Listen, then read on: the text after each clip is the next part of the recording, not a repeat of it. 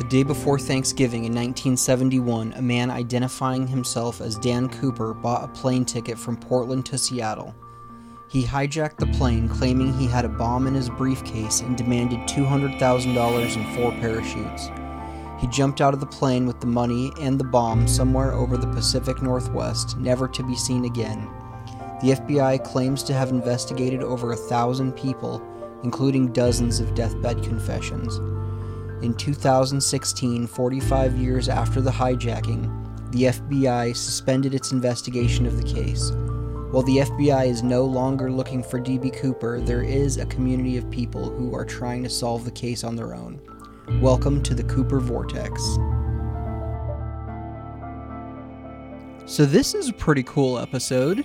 With everyone stuck inside, we thought it would be a good idea if we could do our part to entertain some of those folks with a panel of DB Cooper experts answering questions about the case, discussing theories, and just hang out. Now, before you say, what a great idea, Darren, I do have to say that this was all Eric Ulis's idea, and he even organized it too, so I don't get all the credit. In this episode, we are joined by a panel of DB Cooper experts, all of who have appeared on the show before, so you know they're legit. We've got Eric Ulis, who has a documentary coming out on the History Channel this summer. We've also got the unofficial lead forensic investigator in the case, Tom Kaye. And we're also joined by the anonymous military analyst we've had on before, who will be going by Joe during this conversation to limit any confusion that that might cause uh, at a panel of people. So enjoy this episode with my friends Eric Ulis, Tom Kaye, and Anonymous Joe let's let's go ahead and and get started. While we've got this illustrious panel here, why don't we start with some of the latest news in the Cooper Vortex, um, and talk about the diatoms on the bills. Tom, can you speak to that a little bit? What what was found? Yeah, the diatoms, Di- diatoms on the bills. Diatoms. Okay. See, that's how little yeah, I know um, about it. I can't even pronounce it properly. Well, actually, well, we let, let, let, me interject here. It actually is diatoms, but again, this is Tom we're talking to, so it's diatoms. If it was me that found this stuff, it'd be Dia Eric. So that's the way this shit rolls. So. oh, I guess so. Yeah, well, they do the same thing to dinosaur names. You know, it should be Diplodocus, not Diplodocus, but uh, that's how it works. Um, but uh, now, you know what? We should wait on the diatoms because it's kind of a story you know so why don't we kind of get the news and reviews out of the way first and then uh, i can go into that a little bit later. It's the most uh, it's the most exciting thing that we've had that come up recently and probably the only new information on the money find uh, ever. So uh, that's pretty exciting stuff. It is pretty exciting stuff. Well i you know the interesting thing about this is uh, i'm actually going to be burying some cash up there on tena bar uh, basically before may uh, just for the purposes of seeing if we can actually get some diatoms on this cash, because I know Tom has really advocated a position whereby the diatoms couldn't work its way down through the sand and attach itself to any of the bills, uh, which is sort of problematic because if you look at the other alternative, that doesn't make a heck of a lot of sense either. So, uh, listen, man, I'm I'm of the opinion let's just bury some cash. Uh, uh let's just bury some cash on the beach. Make sure that it's low enough on the beach where come June, the water, it will be actually underwater. That spot will be underwater, which according to Tom sounds like that's really kind of the diatom bloom season. And we'll see what happens uh, sitting underwater there for a, a week or two if, uh, if any of those diatoms actually do migrate down to the bills or not. So, uh, so hey, Darren, before we hang up, make sure uh, uh, you touch. I want to touch base with you about seeing if you can uh, give me a hundred bucks to actually bury up there. I don't want to do it with my own money. So, yeah, let me know where you're burying it too. if I, if I run out of cash. Hey, quick yeah. question for uh, and Darren. Uh, if, if, if you need to control the time, uh, let me know. Did did you guys find diatoms on on the Cooper Bills recently? Uh, I know you can edit this out Darren, if, if it's if it's getting into the story, is that is that how this whole thing kind of started? Yeah, if we're going, well, then let's just go ahead and talk about the diatoms. Yeah. So, uh, you know, the bills uh, have have very low scientific value in general. It's not like the tie where there's stuff all over it. you know, the tie is was specifically very interesting because you never wash a tie. Everything that you could have possibly left on the plane, the tie was the one thing that actually holds particles from everywhere you've been. Uh, the money, however, is a different story. Uh, it actually doesn't have that many different things on it, especially if it was in the river and the water. Everything gets washed off. Well, uh, what we found out was that there was diatoms on the money. And we knew about this from the first investigation of the money, but we didn't find very big variety and it wasn't a point of focus because uh, at that time we didn't know that much about the diatoms. Uh, most recently, though, uh, one of the forum members, 377, who has one of the original Cooper bills, wanted to know what was on it, quote unquote. And he allowed me to take samples off of his bill, which not many people would do out of your $5,000 bill. Um, and look at them under the microscope. Well, when we did that, we found this very unusual thing. We just called them hairpins at the time. They looked like microscopic, the size of a blood cell hairpins. And then when I did elemental analysis of it, they came out to be silica.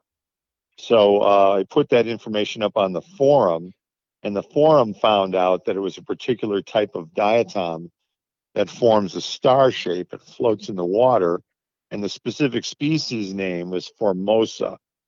Um, so that opened up a new line of investigation. And what we found from that is that the Formosa species uh, blooms in June and July and is basically non existent in the wintertime.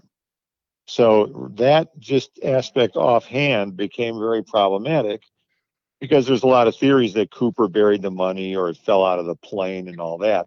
But all those theories hover around the November timeframe when the jump happened, and finding these particular species of diatoms on the bill tends to point to a summer event where bills got wet and then hmm. got buried later. So, okay. uh, what we've done recently is we've compared all the species found on the Cooper bill to money that we had dipped in the Columbia back in 2008 in uh, in November, and the species that we're finding in November compared to the ones on the Cooper bill are completely different. There's actually uh, only only one species overlaps between the two. So this gives us a good indication that there is a big difference. So we went to the literature and we found out that there's been a lot of studies on diatoms uh, uh on the Columbia River. Columbia River turns out to be very well studied.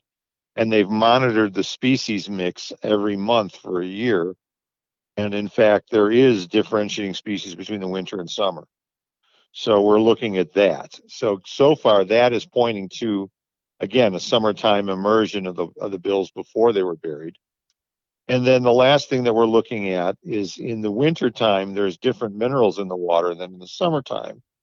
So these minerals get incorporated into the glass diatoms. So diatoms, I should point out, are like an algae, but they grow a silica shell around themselves. Uh, and the shell is made of glass. So it has all the same constituents as the glass in your window pane. Wow. And incorporated into this glass is some of the impurities that are found in the water.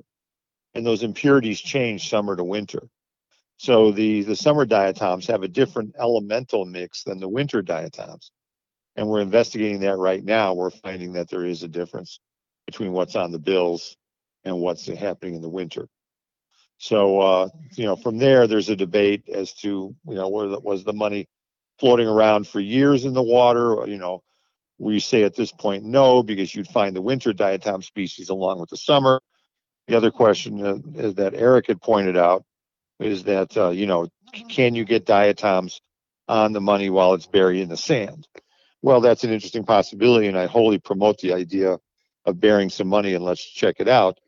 Uh, but we know that the, the the money in the sand was kind of bricked up. It was was solid bricks when it came out of it, and we found at least one diatom species that was about half inch or more into the stack, which wouldn't make sense for a to get in there while the bills were buried because the sand would be compressing them and they form a stack after they get wet. They don't like to come apart, which was the problem with uh, Brian Ingram when he found the money. They couldn't even separate them back home very easily.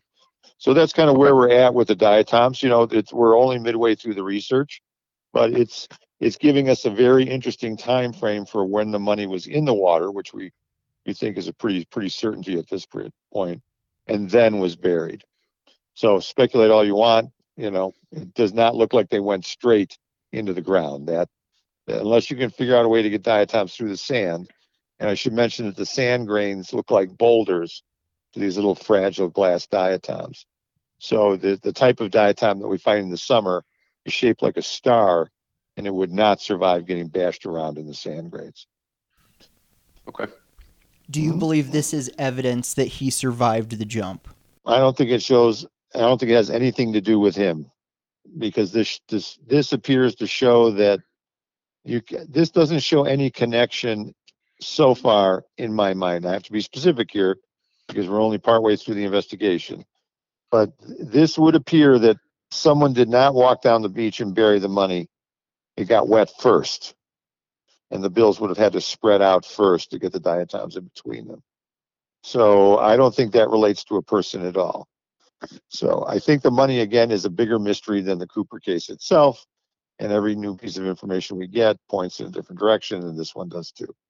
Yeah, and this is this is one of these areas, and I know Tom and I we talked about this a couple of weeks ago when I was down at uh, down at your place. Uh, this is one of these things that, in my mind, doesn't make any sense. And the only thing that really makes sense to me, which is contrary to what Tom is saying, is that the bills actually were buried dry, and then during a couple of high water events on the Columbia River, the money spot was actually underwater for an extended period of time, several days, and that uh, that that water essentially, uh, you know, obviously migrated down through an inch or two or a foot of sand, whatever the case may happen to be, wherever, however deep down the bills are buried, uh, and that that accounts for the diatoms. So in other words, I'm saying I, I wouldn't be surprised if the diatoms actually migrated down through the sand to the bills, and that's what we're seeing part of the reason that that makes sense to me is because if you look at historical records on the Columbia River, uh, there were actually two high water events that took place between November 24th, 1971 and February 10th, 1980 when Brian Ingram found the money. Just happens to be that both of those high water events occurred in a month of June. One of them was more towards, I think, the middle of June. Uh, the other one was the very end of June, could have actually gone into July, which again was when these diatoms would have been blooming. So that's just a little bit too coincidental to me.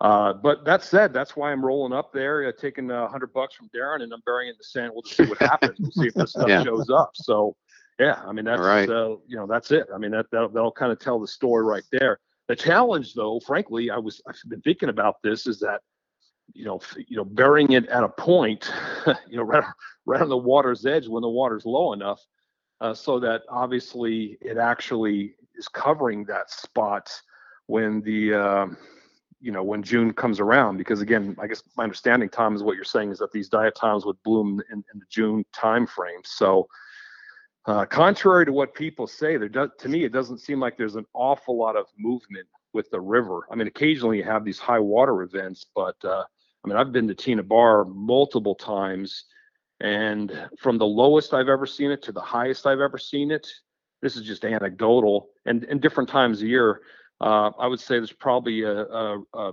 depth difference of three or four inches. you know, that's it. You know, I, I, I personally haven't seen any dramatic swings, but but certainly there have been. So. Yeah, well, you also get the big ships coming by and rolling waves and stuff up on the shore and things like that. So yeah. I, I, think that yes, a high water mark could certainly be it, and I do agree with the whole line of investigation that you mentioned.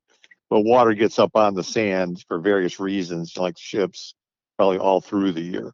Yeah, the the, the thing though is that obviously the the money find spot uh, is you know way up from the water's edge. At least it was at the time the money was buried, and, and actually the time that the money was found. I mean, I think it's about 50 feet from the water's edge, and I think it's an, an elevation of you know 10 11 feet up from the, the the mean water level there so that you know that's a significant i mean ships aren't going to have waves that kick up the you know they're not going to have those kind of waves um, but uh, so that's why it's you know that's what's intriguing you know g- given where we that we know where the money find spot actually was located uh, that's sort of problematic it's pro- very problematic because obviously if someone advocates that the it came down the river and it kind of lapped up on the beach and buried itself somehow, which of course I don't believe. It has to be a very high water event because it was the money was found so far, so high up the beach. I mean, you know that that again that there's no other choice. So, uh, which is very, very, very limiting because there weren't many super high water events during that. And was it eight year time period, something like that. Yeah, well, these are all the interesting details that we need to look at in the case, you know, try and solve it. Uh, but the money is so is so enigmatic. Nothing makes sense about the money, and even if if everything we're saying is true, it still doesn't make much sense. You know, it still doesn't help us illuminate where how the hell the money got there. You know. But does it point to Cooper surviving the jump? Well, I, mean, what, what, what I don't see a Joe gonna- connection, but Joe was going to say something. You're, you're, you're going to say something, man. What, what was it you're going to interject there? Oh, I just, uh, my question was, um, originally I was wondering where, if it came from the Cooper money, uh, did it come from a current, it must come from a current bill. And, uh, Tommy answered the question. It was, I guess it came from Mark three seven seven. Of the three hundred bills roughly that were found, how many of those are still around, I guess, that are, some went back to, some, went- some, some went back to Brian Ingram, right? And, and he auctioned yeah, he got all? half of he got half of them, from what I understand. Maybe the 302s are saying something different now, but we understand that the insurance company uh, got the other half, and those disappeared into the into the ozone.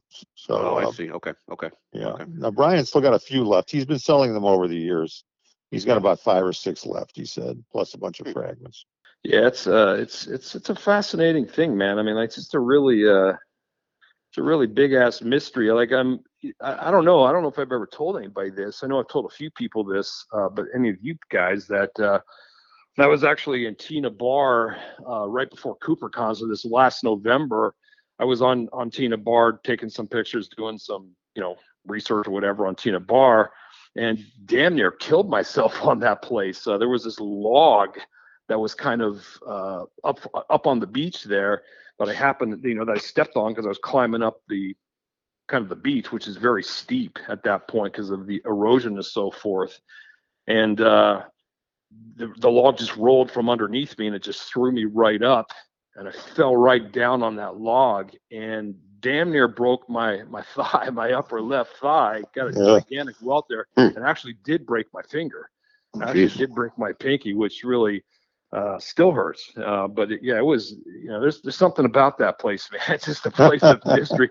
I was thinking, Right, I, I mean, right. can you imagine if I would have like killed myself or something like that there? Like, like, like I realized that how uh, tenuous life is at times, man. I mean, I, I felt that. You know, I'm, I'm six foot three, 220 pounds, and man, I felt every freaking pound of that as it as I fell down on that damn log. Is all of it centered on about you know four square inches of my leg. Uh, but uh, You'd be, Yeah. uh, you'd be Earl Cossey if that happened. yeah, that's That'd the be- thing. I was thinking yeah. like, no shit. Like I, I was. I mean, I could have seriously stories got from hurt. there. Yeah. Yeah. People would be Yeah. talking about a, yeah, murder for hire or something. Well, maybe it'll be the new TV show, The Curse of Tena Bar. There you go. Dig that place up. See see what's going on there, man. Yeah, Well, we'll it's a dig for treasure. fascinating Place. It's a fascinating cool. place. It So really did a you see that fascinating- you you saw the clay layers then in the sand when you visited Tena Bar? Oh yeah, yeah. You can easily see that. You can easily see the the, the clay layers and everything there. And yeah, it's it. You know, as you as you've noted, I don't. Joe, have you ever been out there? Have you been to Tena Bar? Ever seen that place? I've been close. I, I couldn't, uh, I couldn't get to actually, couldn't get to Tena Bar. I'd like to, uh, on my next trip out there, but that is one place I, um, I think I emailed, I was talking to somebody about it and asked if I could drive there, and the answer was no. Um, and I, am not familiar enough with the area that I could have found some way to kind of sneak in. So yeah, have not been there. Been close. Yeah, I mean, you you can. I mean, obviously, you can drive up to the to the property that it's on, but you know that entails actually doing some walking as well. But uh, um, yeah, yeah, the way to the way to go about it obviously is to reach out to Mr. Fazio and and uh, see about getting permission there. I know he's been a little bit leery for a number of years letting people on the beach just because of the liability aspect and. Uh, Yeah. uh, you know, I know that there have been people that have been injured on other properties in the area, and that ultimately led to them fencing it off and kind of closing it down. Then Eric uh, Ulis rolls up and almost kills himself on the beach. So I, I, I mentioned nothing to them. Like, Right. I All right. mentioned nothing to because I, I was afraid that you know if I mentioned something about uh, you know getting in a fight with a tree log out there and getting you know my ass whooped uh, that that uh, you know I probably wasn't going to be allowed to go back there. But uh, but it's a it's a cool uh, it's a very cool spot and, and as the pictures of uh, show, it's very very different than it was back in 1980. So that's a cool spot. Definitely worth the visit. I'm sorry. Do you think there's Go ahead, any Darren. more evidence to be found there? I doubt it because the- all the all the uh, sand that was there for the money is all gone now. Yeah, I mean the beach has just been stripped away. It's just completely different. Um, you know, I estimate that the water level right now is about five or six feet below the uh, um, where the money was actually buried. So I mean, it's you know, it's. Yeah, I it's- mean the sand the sandbar. You mean the sandbar is about five or six feet below where the money was buried. Well, the the money spot itself now is is underwater, uh, but the water is very shallow at that point, meaning it's about two or three inches of water. So you can actually, like, you can walk out there in your bare feet and literally stand on the spot, because again, it's only a few inches deep of water. Uh, but where the money itself actually was, um, a- again, the the height of the sand at that point back in 1980 is probably you know 10 feet above the water level there but i'm just you know depending upon how far down it was actually buried in the sand and i guess you know obviously i'm sort of advocating a scenario whereby db cooper actually buried this stuff uh, you know I, I don't think it sat a couple of inches below the surface for eight years that uh, that just doesn't make any sense but uh but no it's again it's very different very very different We're also replenishing the beaches when they were dredging everything up and putting it on the beach. So I think once they stopped dredging, then then the sand started eroding away, and I think that's why so you know eventually became available to grinding just a couple inches below. But yeah, it was probably deeper than that, or it was buried shallow just before a dredging event and uh, got buried deeper for a while. But yeah, probably did not spend two its life two inches below the surface for the nine years it was under there. Yeah, yeah, it doesn't make any sense. Speaking of the Bills, Tom, I was just thinking about this. You, have got a great story uh, about this that you're going to have to tell people because I know that, like, my understanding is that when the money was finally divvied up, the FBI took 14 of the bills and they kind of got first dibs, and then the remaining bills were split were split between Brian and the insurance company.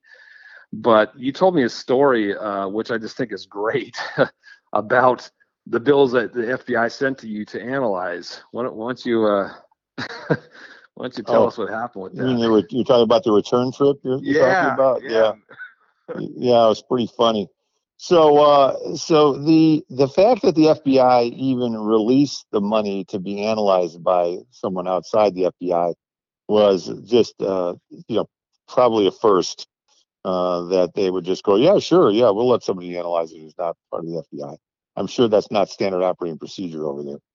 So uh when we finally did get permission to uh, to look at the money, uh the money was hand carried from Seattle down to Arizona here, and then an FBI agent showed up in my driveway. He was driving like a Honda, and I, I laughed at him. I said, "Where's the big black SUV?" he said, "He said we got him back at the at home base." So, yeah. uh, so he came in. He pulled out these bags that had FBI evidence on them. I still have one of the bags, uh, so which was pretty cool. And I had to sign for him and everything. So when we did our analysis and we were done with them finally, I, I called up uh, the FBI and I, I told them, I said, you know, we're ready to return the bills. And uh, they weren't going to send someone down to pick them up. So they said, well, you've got an FBI um, office right in your hometown there because we're near the border. We have actually have everything here. Uh, so it was behind Home Depot and it was a nondescript building back there. I said, go back there and drop them off. So uh, I went back there, and it was interesting because you, nobody knew what this building was. Now I did. It was a kind of a, you know, just an average-looking fence around the place. So when you go through the gate, behind the fence is these two-inch thick wire cable running inside the U channel of this fence. So somebody tried to drive through the fence, even with a semi truck, this fence would have stopped them. And I'm going, wow, these guys are pretty serious.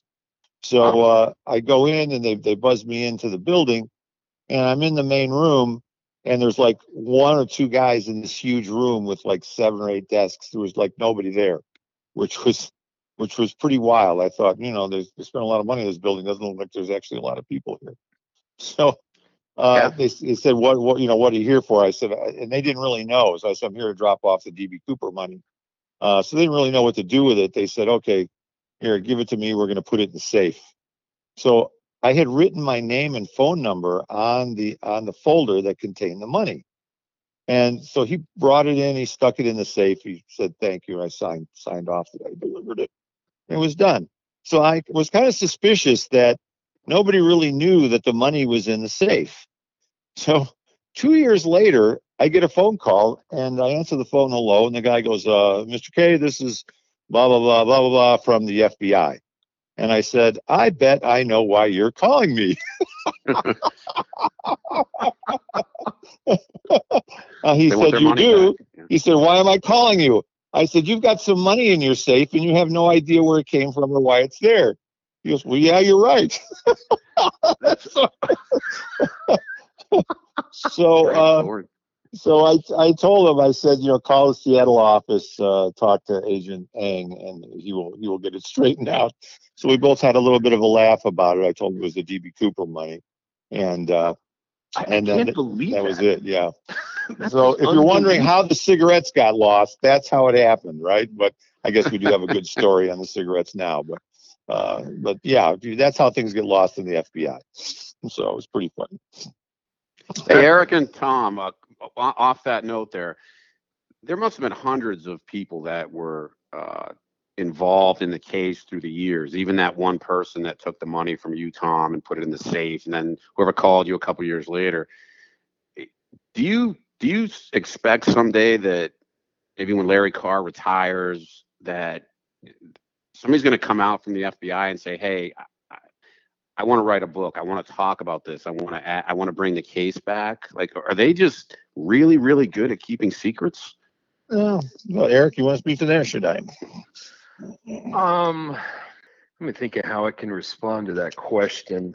Um, I I uh, I don't think that they're.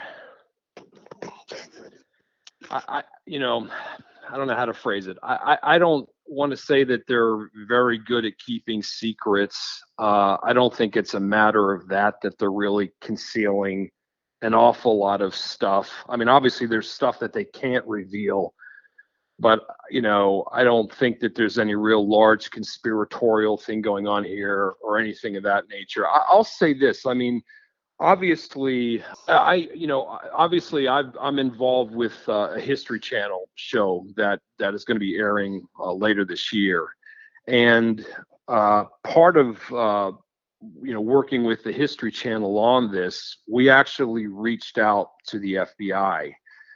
And uh, I will say, without getting too much into it, just because I can't, I will say that the FBI was exceptionally cooperative.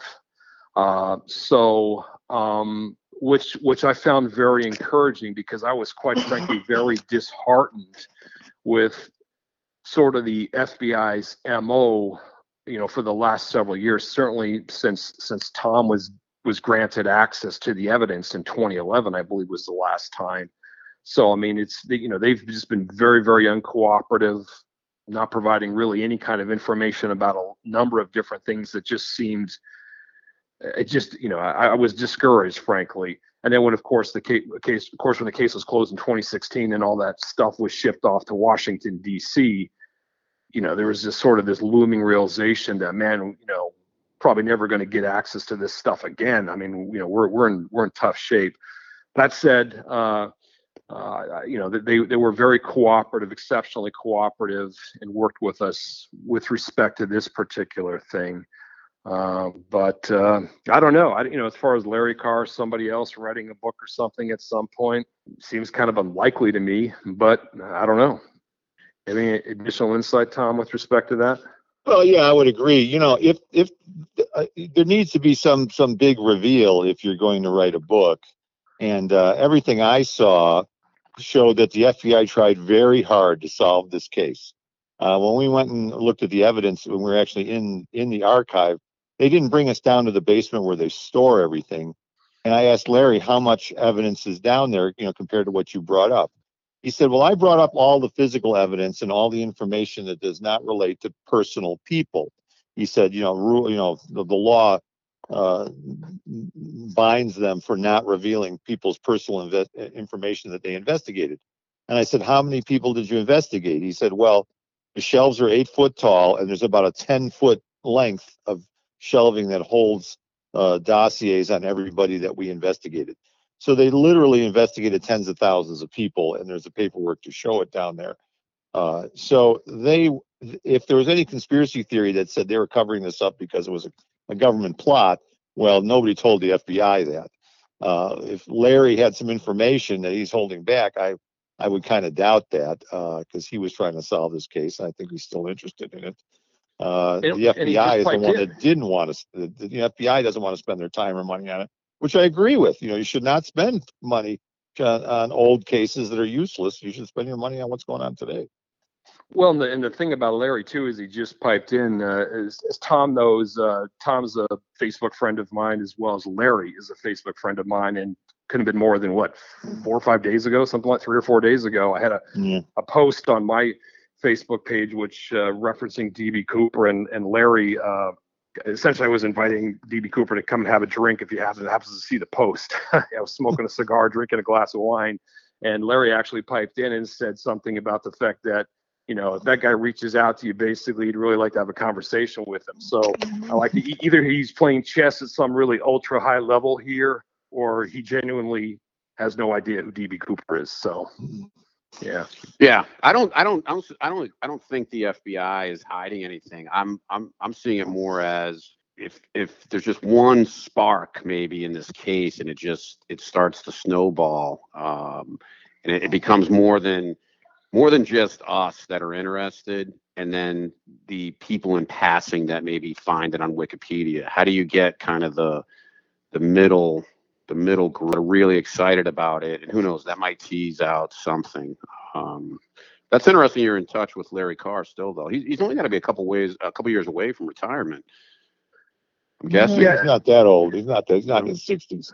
No, he's probably in his forties. Uh, Yeah, and I don't want to- early I- I- 50s. And just to be clear, I don't want to imply that I'm really in touch with Larry Carr. I mean, there's been a couple bits of communication that I've had with him over the last several months.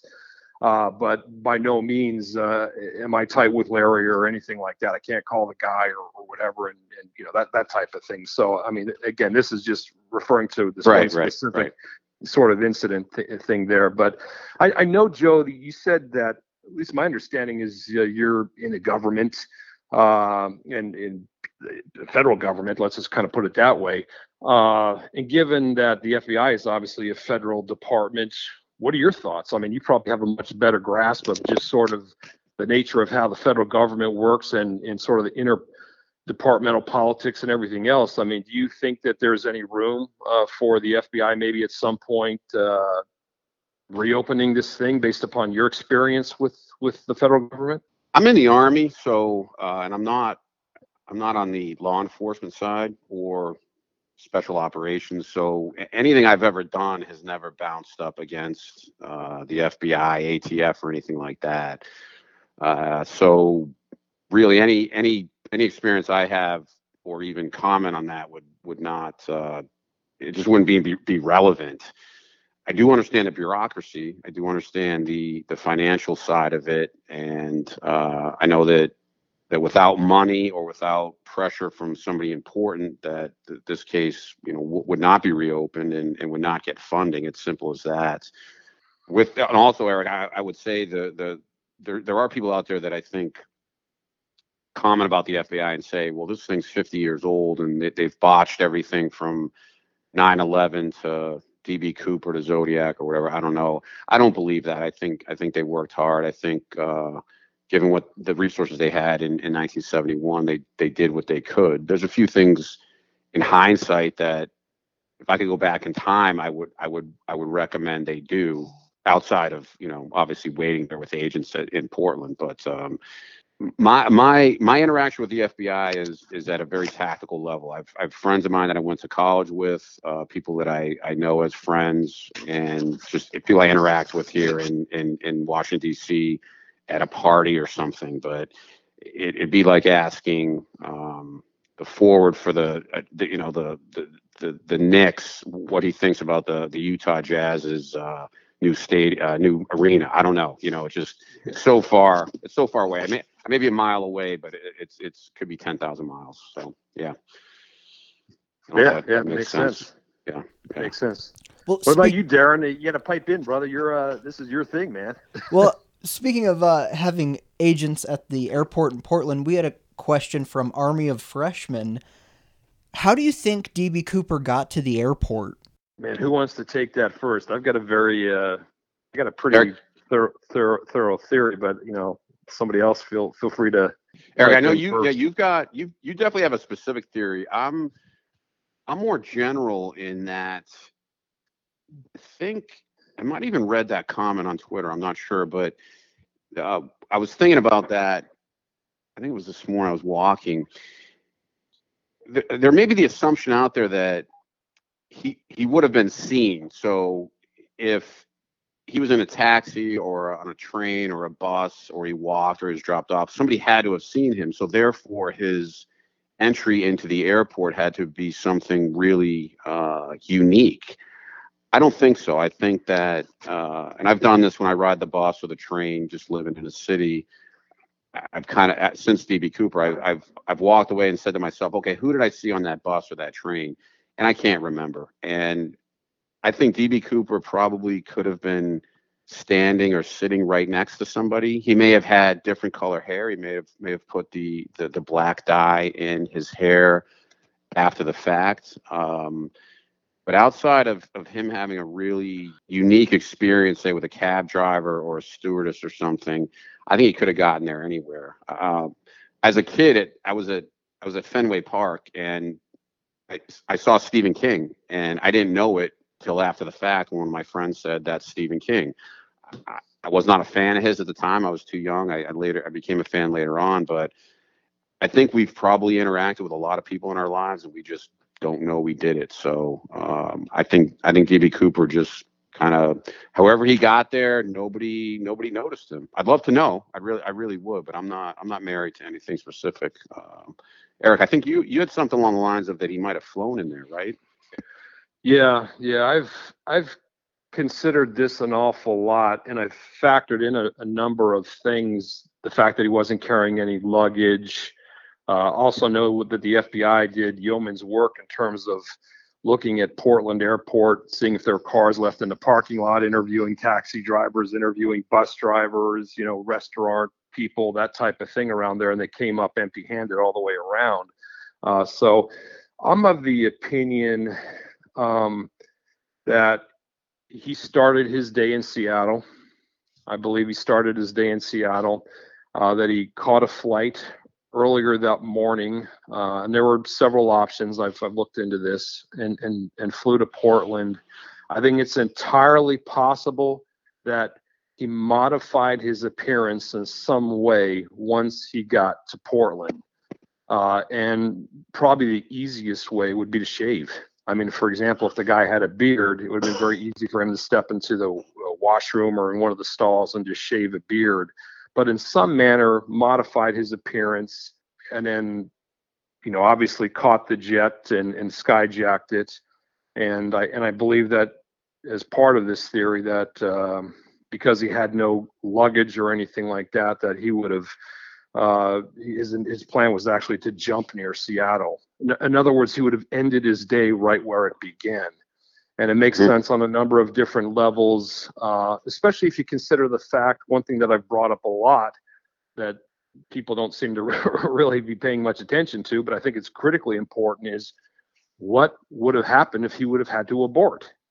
I mean, again, I've you know th- this guy was the second to last guy to walk on the jet. If he would have walked on that jet, and you know the back two or three rows had a number of people sitting in them.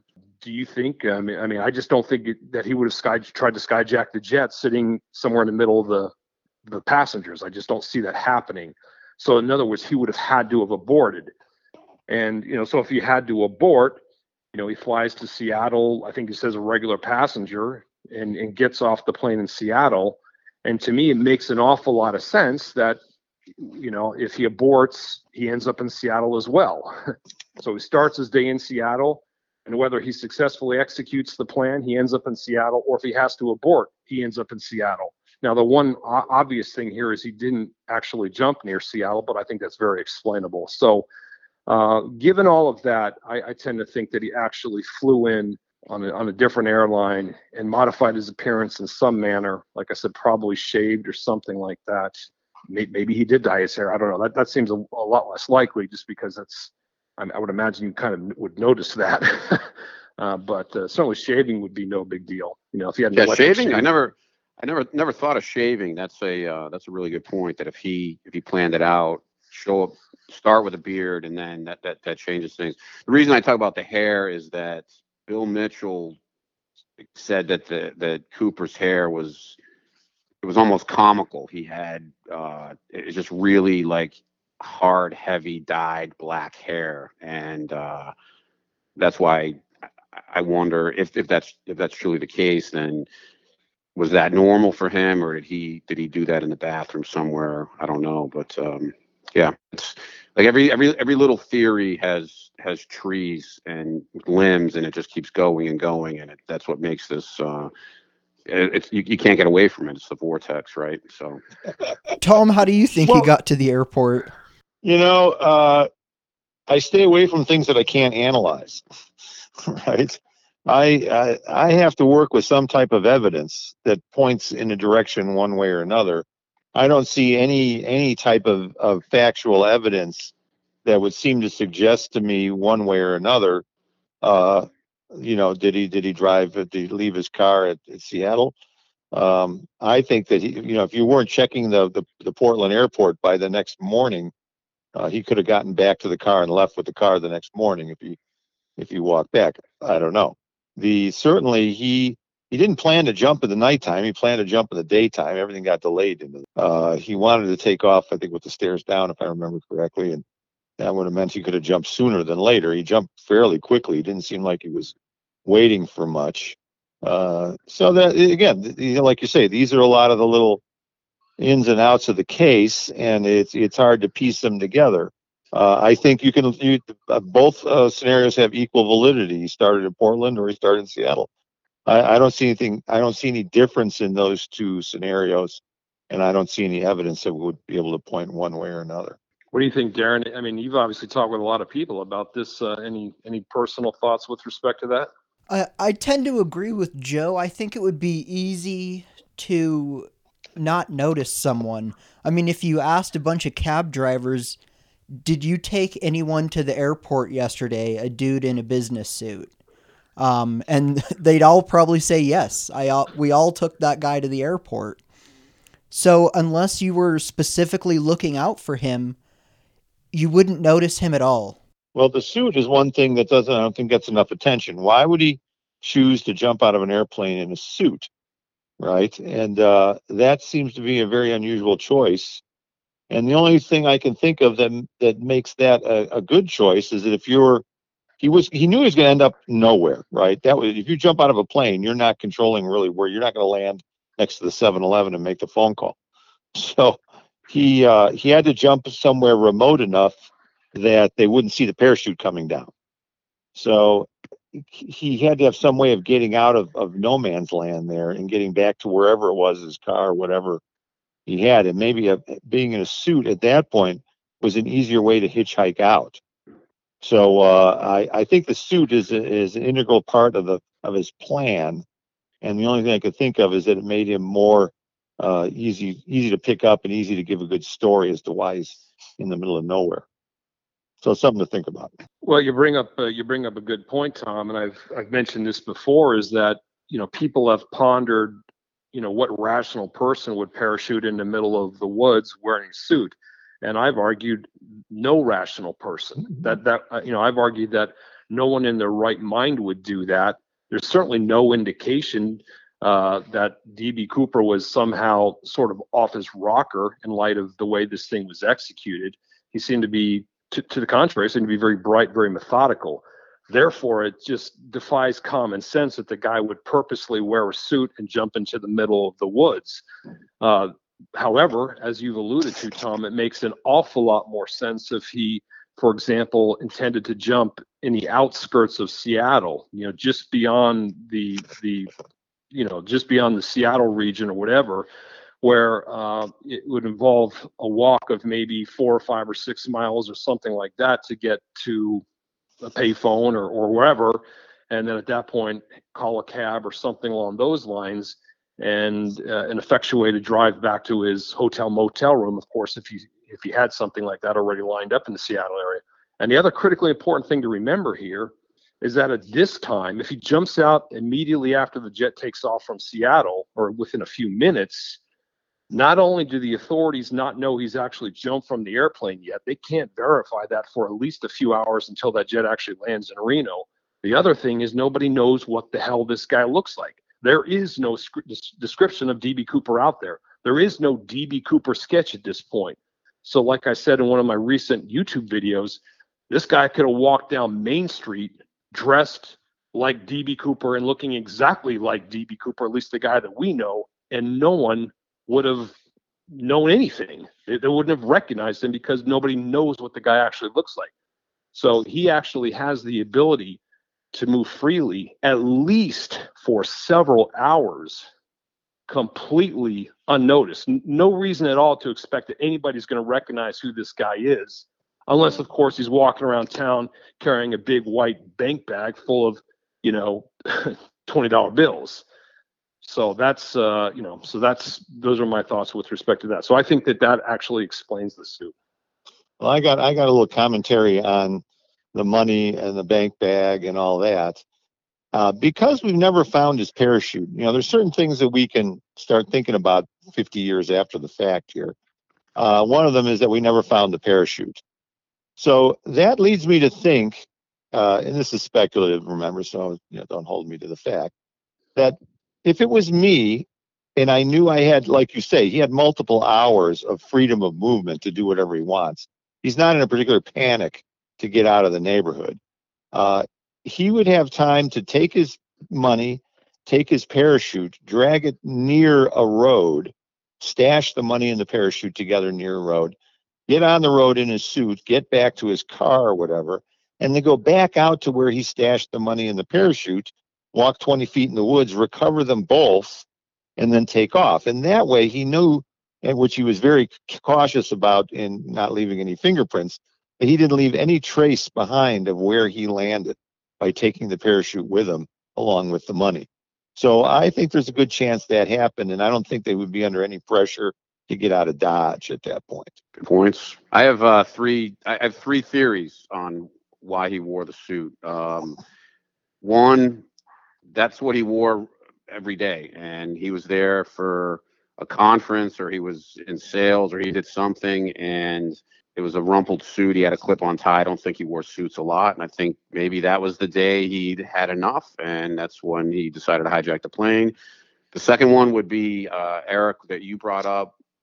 It's it's a lot easier to, to to catch a ride if you're in a suit. Uh, you're hitchhiking and broke down versus um, in uh, whatever fatigues or whatever they were wearing in 1971. The, the the issue with that one is if if you're in a suit near Mount Hood, it's a little bit different than being in a suit near Seattle.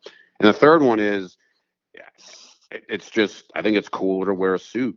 And Eric, I think you and I might have traded messages on the Cooper forum on that. And that and that's a whole that's a whole nother tangent. That's my whole Cary Grant, uh, William J. Smith deal. But it's just it's cool to wear a suit.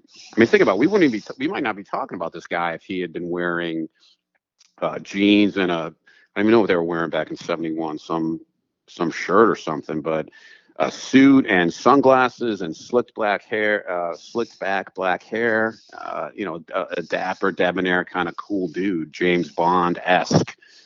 That's my that's my number one. But uh, there's many many many options. I like that theory the best too because it's cool. Yeah, yeah. it is very cool. You know, the interesting thing about this, Joe, and it got in your comments just reminded me of this, is you know, if you consider what this guy did, you know, nearly 50 years ago, and just I, I've often thought about this. What what this guy's decision led to all these years later and how it's affected my life personally as well as a number of other people. I mean, none of us in all likelihood would know each other if it weren't for the fact that this guy executed this this skyjacking years ago. Um, and, and, the thing is, is you know the reality is, is I've actually met a lot of very cool people and talked with a lot of very cool people that have had some sort of involvement with this DB Cooper case. So that's actually a very cool sort of silver lining part of this case.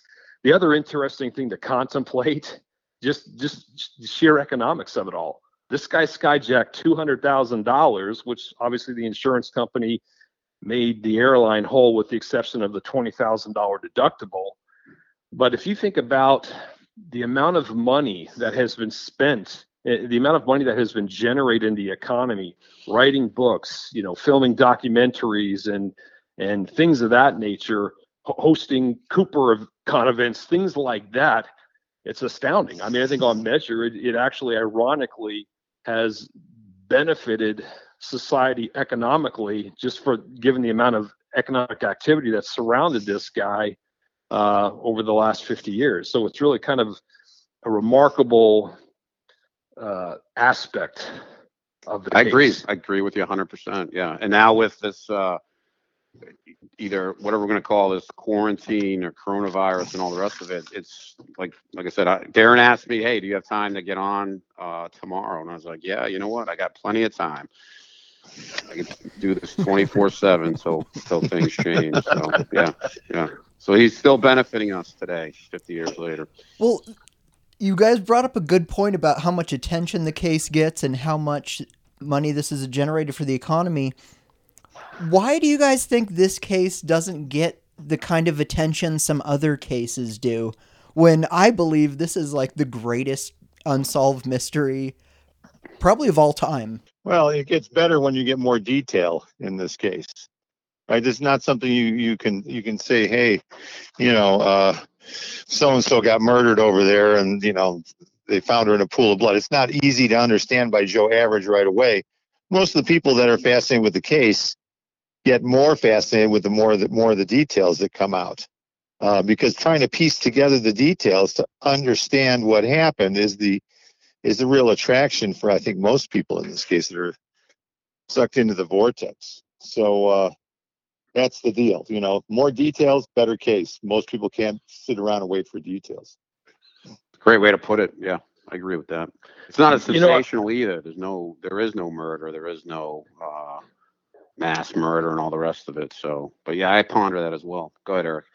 Oh, I was just going to say, I'm not really sure that that's even really accurate. What I mean is, it it does seem that more people are familiar with Amelia Earhart than DB Cooper. Uh, but that said, it seems like there's a lot more DB Cooper related documentaries. DB Cooper's have featured in a lot more episodes of other shows, and there are an awful lot of books related to DB Cooper. And I'm not certain that there's the same number of Amelia Earhart type of things. I'm, i may be wrong about that, but it, it, it, doesn't seem like it's like Amelia Earhart's running away with this thing. Uh, but I, I, don't know. I mean, it's it's uh, that's a good question. Uh, it's a good question to ponder. And you know, listen, with the 50th anniversary coming up here in November of 2021, uh, I think there's going to be a, a, significant amount of publicity surrounding this case uh, during that time as we as we lead up to 2021, which could change things as well.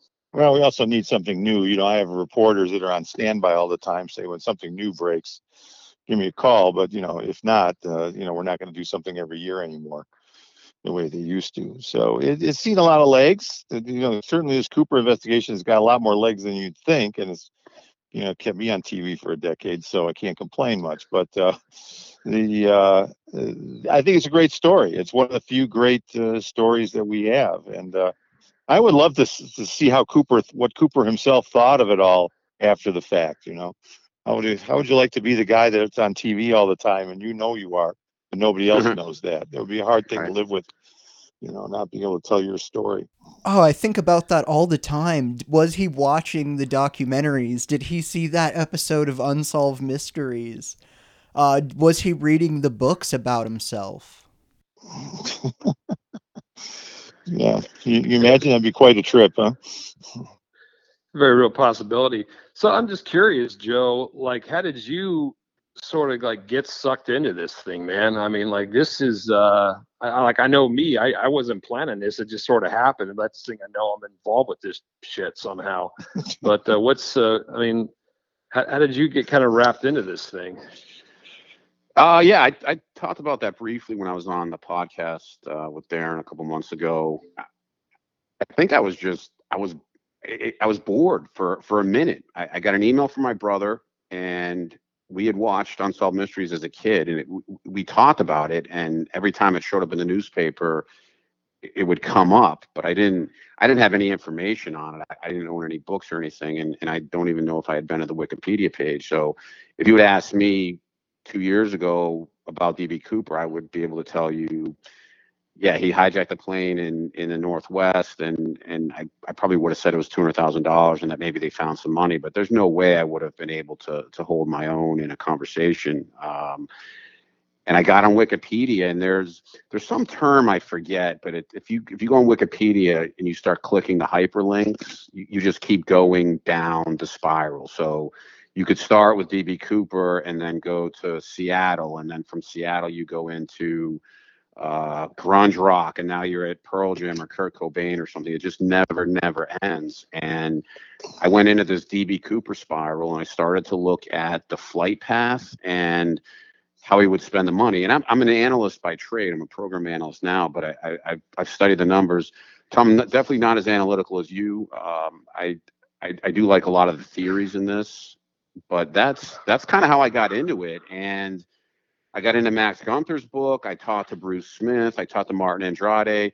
I, I think if if I if the first person I'd emailed was Georgia, I would have gotten I would have left the case immediately because I did email Georgia at some point, or and, and I got you know obviously a uh, a crotchety response that you know had that had that been the first response, I would have quit. But I, I talked to Bruce and I talked to Martin, and I was thinking to myself, wow, this is cool. I'm talking to two guys that have written books that that are on TV, or Bruce was on TV, and there was always that there was always that there was always that one little nugget that kept me going. I I, I could never get away, and uh, that that was that was that, Eric. I, I don't I don't really have any any other explanation. I'm not a scientist. I'm not. Uh, I ha- I've been a skydiver, but I'm not a I'm not a three seven seven. I don't have a, thou- a ten thousand jumps or a thousand jumps, but uh, it's fascinating. As as a kid, you you, you kind of you root for the cops, but you sometimes root for the robbers. There's an aviation aspect to it. I, I- I love aviation. Um, the money. There's just there's so much to it, and that's kind of that's kind of that. There is yeah, always yeah, no, that. it's uh, there, there is always that nugget to the case that always keeps you coming back. There's that one new thing somehow in this 50 year old case. Right. Right. Yeah, I think you know. I think with with me, I think the main thing that got me involved, and I'm, and I'm, you know, it was sort of, it was mundane. Like I can't really identify specifically what it was, but I, I think, as I think back, I think generally, the thing that that got me really into this heavy, which is probably 10, 11, 12 years ago, even though I've been familiar with the case for over 40 years uh, I believe was probably this just this pop up occasionally about DB Cooper, whether it's Duane Weber or or or whomever, was just a bunch of bullshit. And it just seemed to me that you know there was just so much conspiracy and crap and just fakeness around a lot of the stuff that I was seeing in the papers and seeing on documentaries and so forth that I just thought this is you know this is almost a waste of my time what the hell do these people know? You know, I'm a pretty no nonsense kind of person. I just I'm not I'm not the kind of guy that's like September 11th was an inside job. The royal family killed Princess Diana. That's just not the way I roll. That's not the way my mind thinks. So I thought, you know, screw it. I mean, there, there's enough information out there where you know I could probably come up with a pretty solid theory myself about what happened, and probably know a hell of a lot more than most of the people that I'm reading about in the, in the newspapers and things of this nature. And I think that's ultimately what sort of got me started. And then it became sort of like a personal challenge. like I'm gonna, Sure. you know, I'm gonna figure this damn thing out. Uh, but I think that's ultimately what what probably motivated me uh, a dozen years ago. And Tom, you got involved through the FBI, right? Or, or were you involved before that? No, no, I got sucked into this thing sideways. I uh, I knew I knew about the DB Cooper case, you know, in passing. I never had any particular interest in it at all. And then uh, I got a, an email from Georgia uh, saying, "Would you be interested in, in analyzing the money from the DB Cooper case?" So uh, it, it, you know, I was a little bit flattered. I thought, "Wow, you know, he, Georgia knew of my work in uh, astronomy." and he knew I did this kind of thing. So I'd never talked to him before. So I was a little bit flattered, thinking, "Wow, you know, they, they picked me out of the out of the lineup here to do this analysis." And I said, "Yes." I found out later that he actually he called ten other people in front of me, and everybody turned him down. I was the first one idiot to say yes. So, uh, so that's how I got into it, you know. And then uh, once once things started moving, I saw that there was a lot of actual science that could be applied to the stories to see if they were right. And the first things we found out were that the FBI's theories were most likely not right. The whole Washougal washdown theory and things like that were very poorly researched. And then we went to Tena Bar, we saw the clay layers and all this, and we kind of realized that they did the best job they could back then but being able to investigate new you know come up with new inv- information uh, was was kind of neat and that was a lot of fun. And that's kind of what's happened. And now it's gotten very interesting lately as i said before with the diatoms because that's the first new kind of scientific investigation we can do on this in a little while. So uh, yeah i was i was not the uh, I, I was not a fan before this. I got uh, i got drawn in i got reeled in so that's how that happened Okay. Darren, what about you? I think you mentioned it before. It was Unsolved Mysteries as well. Yeah, I saw Unsolved Mysteries, of course, as a kid, but really what got me real sucked in was uh, Skyjack by Geoffrey Gray. I uh, got a copy of that book, and it led me to Robert Blevins' book, um, Into the Blast. And so I ordered that book and then got on the forums and everything, and I was like, wow, this is a crazy world, and there is a lot going on here. And from there, I was just completely sucked in. easy to do Right. Well, there- right. there's something for everybody to think about here. You're like, you like, you know, if you're an analyst, there's something to think about. If you're a nature lover guy, there's something to think about. If you're an aviation guy, there's lots of details in this thing. And uh, I think that's what it- there's a, a little bit of appeal to everybody. You can pick which corner of the case appeals to you, and there's a lot of question marks there. And it just seems like maybe you can figure this out. I mean, it seems like it's right on the edge, and that's that's the frustrating part because it seemed that way for the last ten years to me. So that's how it goes. it's it's like the ultimate riddle and that's actually how i describe this thing is it's very much a riddle because you know you know it's true. I mean this is a real story. This actually happened. This isn't you know flipping oak island or some crap like that. This is the real deal. And you know we know you know there are a fair number of li- like little tidbits and things that we know about cooper and what transpired and the money and things of that nature. And you know it has to somehow fit together and make perfect sense. So it's really kind of like the ultimate riddle. And I and I think that's part of what attracts me to it as well. I'd sort of relish the the the challenge, the mental challenge of trying to figure this riddle out, how this whole thing fits together. And I relish the opportunity to try to come up with uh, ways to kind of squeeze out more and more data or more and more information related to the case. I'll give you an example. Uh, one of the things that I'm working on right now is a, uh, and I'm going to be launching here pretty soon, and not, and you know, we'll, talk about it later. We'll hear about it later on. But it's it's basically I call it a DB Cooper Bill Initiative, and specifically uh, offering up twenty five thousand dollars to the first person who can actually come up with an actual DB Cooper twenty dollar bill uh, outside of one of the ones that was found on the beach. And the rationale behind it was this uh, I started thinking that if this money actually was spent, if DB Cooper actually did spend this money, there there was a very good chance that some of that money, some of those bills are still in circulation today, believe it or not. So I actually started looking into this I contacted the Federal Reserve Board of Governors, and they actually supplied me with a number. They actually had a precise number of the number of $20 bills in circulation at the end of 1971 when, the, when this thing took place. And it was also armed with the knowledge that D.B. Cooper was handed 10,000 $20 bills. So you know, basically applying in math and everything to it, I realized that essentially one out of every 100,000 bills, $20 bills in circulation at the end of 1971 was a DB Cooper $20 bill.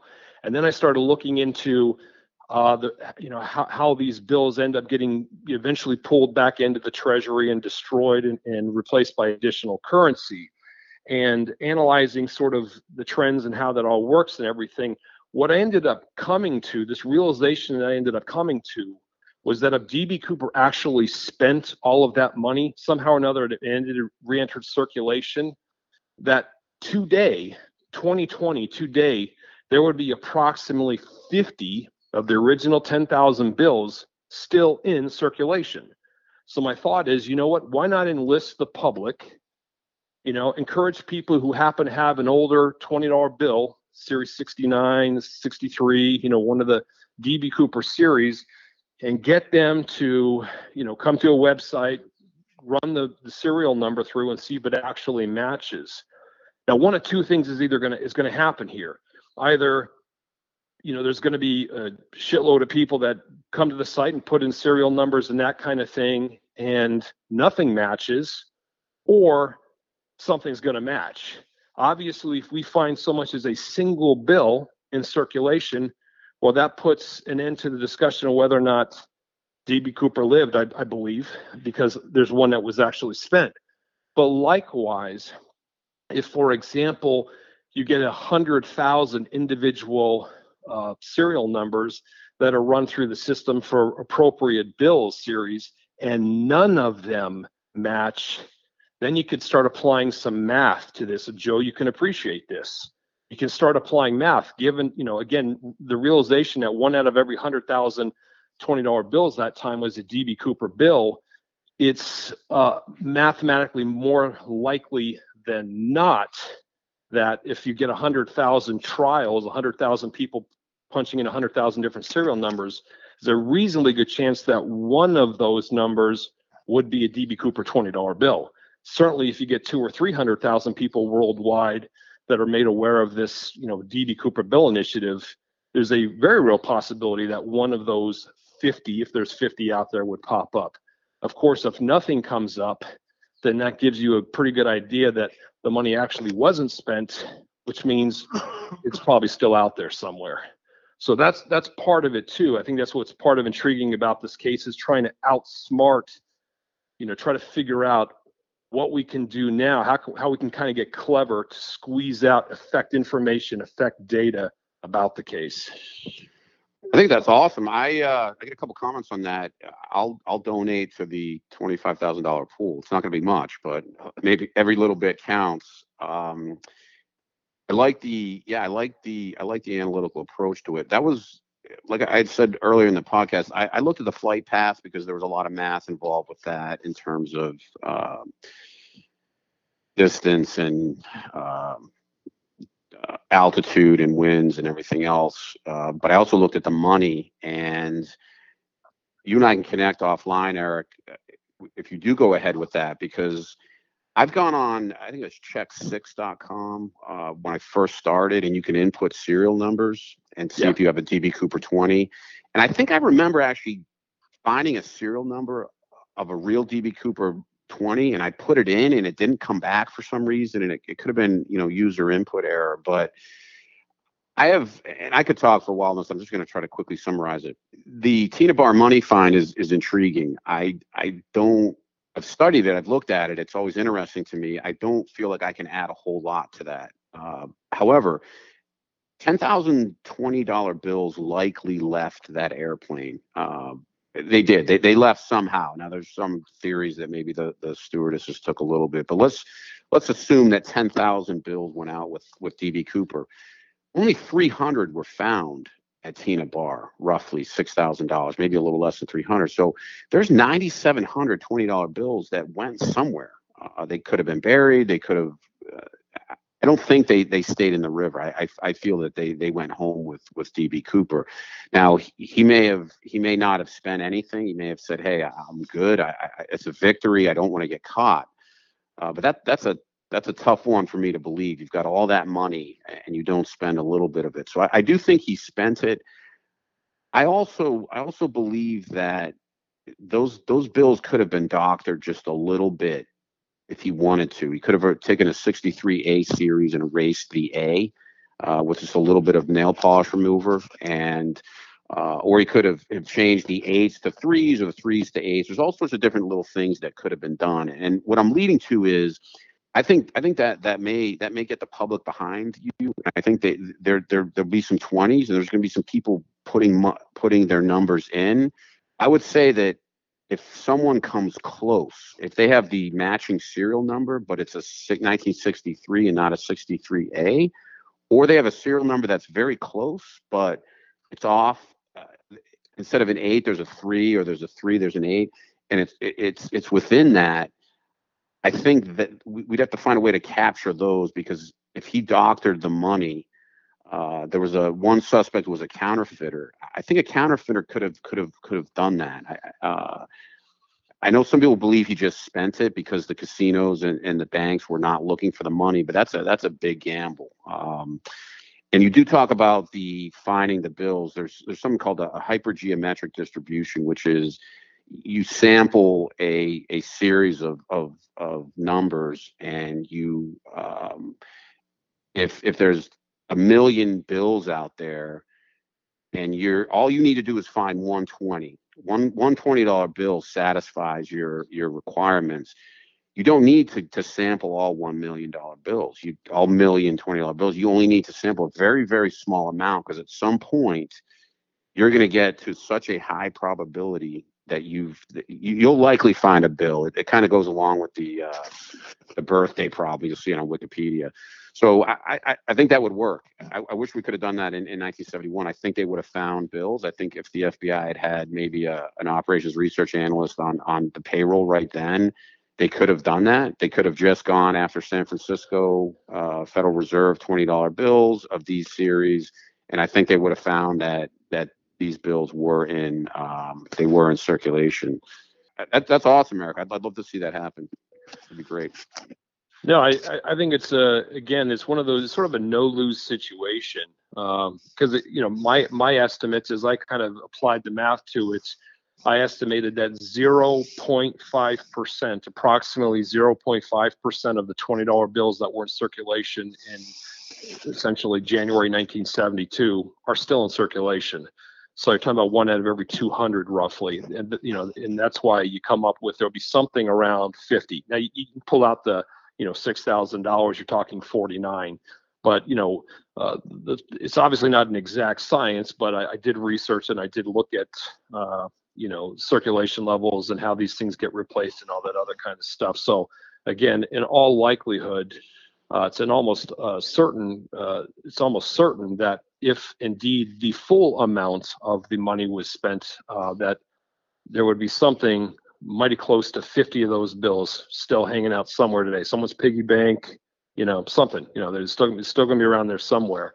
And the cool thing about today, you know, this is where time actually helps us out, is that we have things like the internet and optical reading devices on cell phones and things like that. So, you know, it's very easy for someone uh, realizing there's a $25,000 reward out there if they happen to find a bill to look and see if they happen to have an older $20 bill snap a picture on their phone, send it in, and and you know it can be optically read, or perhaps it's uh, uh, you know there, there's some um, mitigation levels or things put in there that account for something like you said, Joe, where maybe the number is very close, and you want to just be certain that somebody didn't slightly alter the serial number. Those are all Yeah. things that can be done. But uh, yeah, I think That's it's awesome. I think it's That'd be very great. cool. So. Plus, it could bring out the gal who has that 20 her grandpa gave her, who he said it was from the hijacking. the gal who's who has the twenty dollar bill that Grandpa gave her that's from the hijacking. Right. I didn't, I didn't hear about that one. Yeah, that's new to me too. Yeah. I do have the guy that's got the trunk in his attic though that belonged to Cooper with the parachute in it. So I, I got that guy. So uh, he's out there. Yeah, I think that's fantastic. That this that could you you raise a good point. You can really narrow it down and just say, hey, if you have a s- you, you- if you have a 1963 or a 69 series, you know, we then send it to us. Take a picture, and we'll we'll give you a gift card. And if it, if you do win, we'll give you twenty five thousand dollars. Uh, Yeah. Wow, that, that's awesome. Yeah. yeah. Yeah, it's very creative. That's a that's a good way to actually, you know, get some facts about the problem. Because that's what we don't have. We don't have enough facts about the whole situation. This would generate more new actual facts. Bravo. Yeah. So, you know, that brings me to something I want to relate to you about the rarity of the DB Cooper case.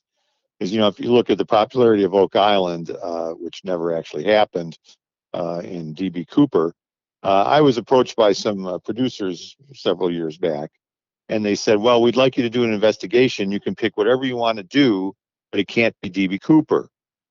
Right. So Hmm. that set me on a on a on a you know a chase to try and find a DB Cooper equivalent type of case. So here's the problem. It had to be a case that was old enough that modern forensic investigation wasn't used on it, but young enough that there was still evidence around to analyze. And this turned out to be a real problem. And actually, I couldn't find anything that was at all interesting uh, that met those requirements. Eventually, I came and kind of thought, well, I'll investigate the Nazi gold train. Uh, but they said, no, you know, we want you to keep it in this country. So that kind of gives you an idea about how rare the Cooper case actually is. And that's one of the reasons why we can work on it because uh, what was done in, in 71 uh, was not equivalent to the types of things we can do today.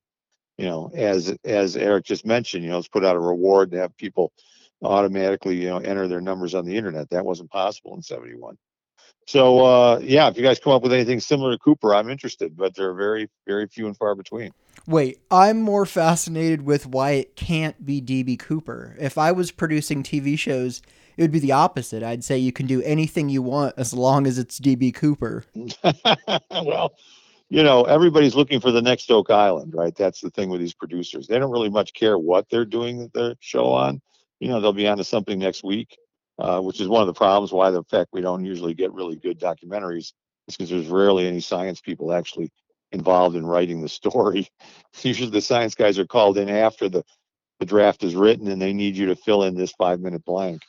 So, uh, yeah, that's what happens. But uh, I haven't found any good ones yet. But uh, Cooper Cooper remains king of that type of show. Yeah, I agree with you. He's a very unique uh, individual. It's a very unique subject that kind of checks a lot of boxes, and it's it's clear to me that there's a a significant appetite for the right type of Cooper programming.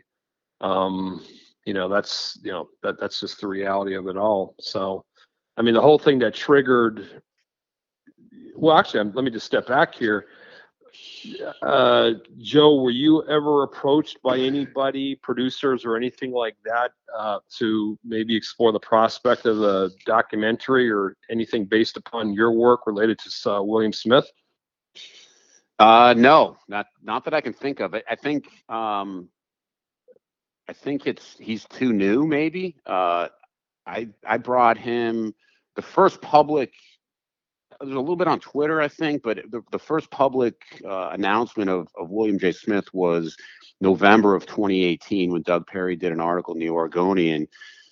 Uh, so that's, I mean, what is that? We're talking less than 18 months ago. So no one, um, you know, I've had a few people say, "Hey, I'm doing a podcast," but yeah, there's been nothing. I've never, never have been approached. I think it's, I guess he's too new, or maybe it's it's too crazy of a suspect. Uh, I just yeah. The answer is no, I guess. Yeah. Yeah, I think that's. I mean, I think that's part. Actually, what what makes it somewhat salient is is the fact that it's it's not your run of the mill guy. You know, so, somebody that we've heard about a thousand times before, what have you. I mean, I just, you know, that's just been my experience because I mean, what triggered all this stuff for me was the Doug Perry long form article that he wrote about, you know, my work that centered around not only Sheridan Peterson but also uh, Bachelor Island. You know, my my whole belief that the flight that the true and uh, flight path was was what I describe as the Western flight path. And uh, I know when we when that article ran, uh, all of a sudden I started getting phone calls from from production companies, and uh, I was actually awakened at 2:30 in the morning by a company in London saying, "Hey, you know, you thought about this?"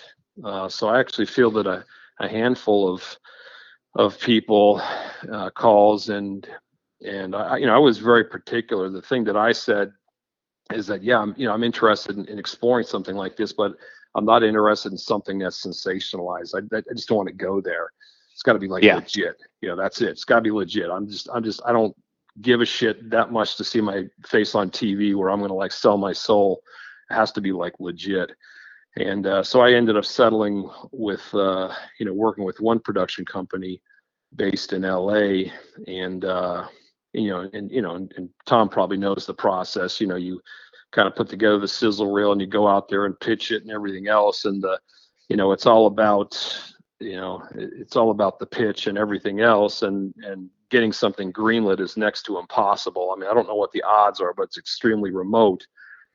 But I actually was part of the pitch process. Um, so I actually flew out to LA and um, and we the very first uh, company we pitched it to is History Channel, and within like a few weeks it was greenlit. So it was a very rare situation to have that happen. But uh, but uh, yeah so yeah i was i was kind of wondering if if your experience was at all like mine because again it was doug perry's article that actually triggered that for me and, and i suspected it was going to happen. I actually kind of knew in advance that when that article came out that i was probably going to you know effectuate some outreach on the part of some producers and that type of thing so. Yeah i uh, think uh tom tom you mentioned you got reporters that are kind of waiting for something new, and then and there may be maybe kind of a sense of malaise out there that every now and then there's a Cooper suspect that shows up, and everyone says, "Well, we keep hearing about this." I did notice, Eric, when when that article came out about you, what made it different.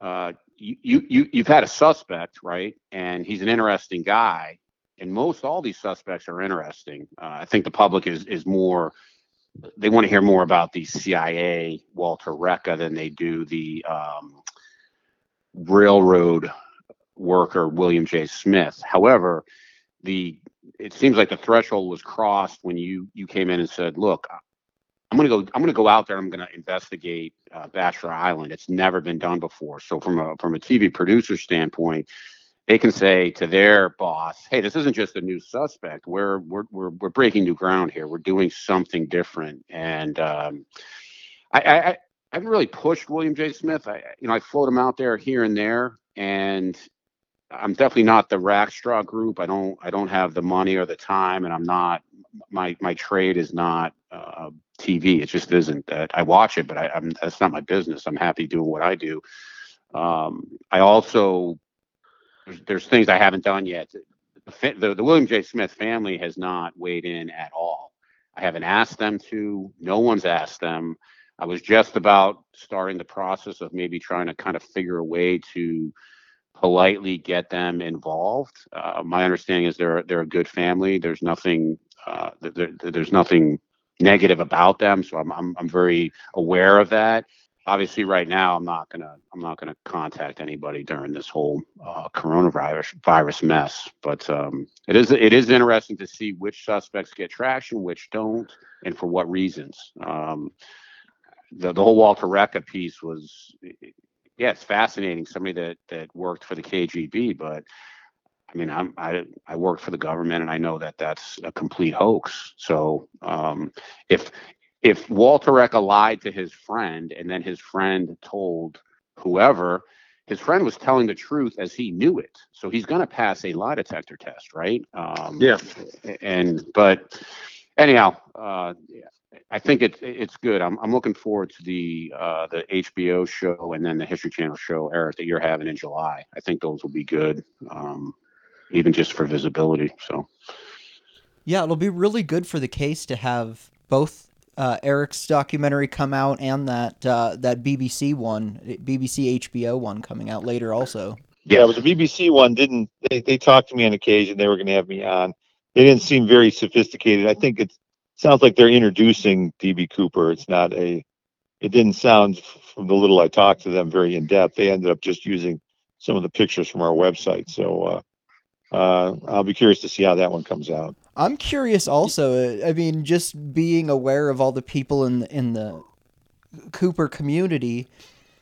You know, it seems like they interviewed an interesting group of people. I think it was Blevins, the Foremans, and a couple of uh, interesting DB Cooper in the media personality also. Yeah, that doesn't sound like a real serious investigation of the Cooper mystery to me. But um, you know, a lot of times these things are focused on the people aspect, so they want to hear about all kinds of suspect stuff.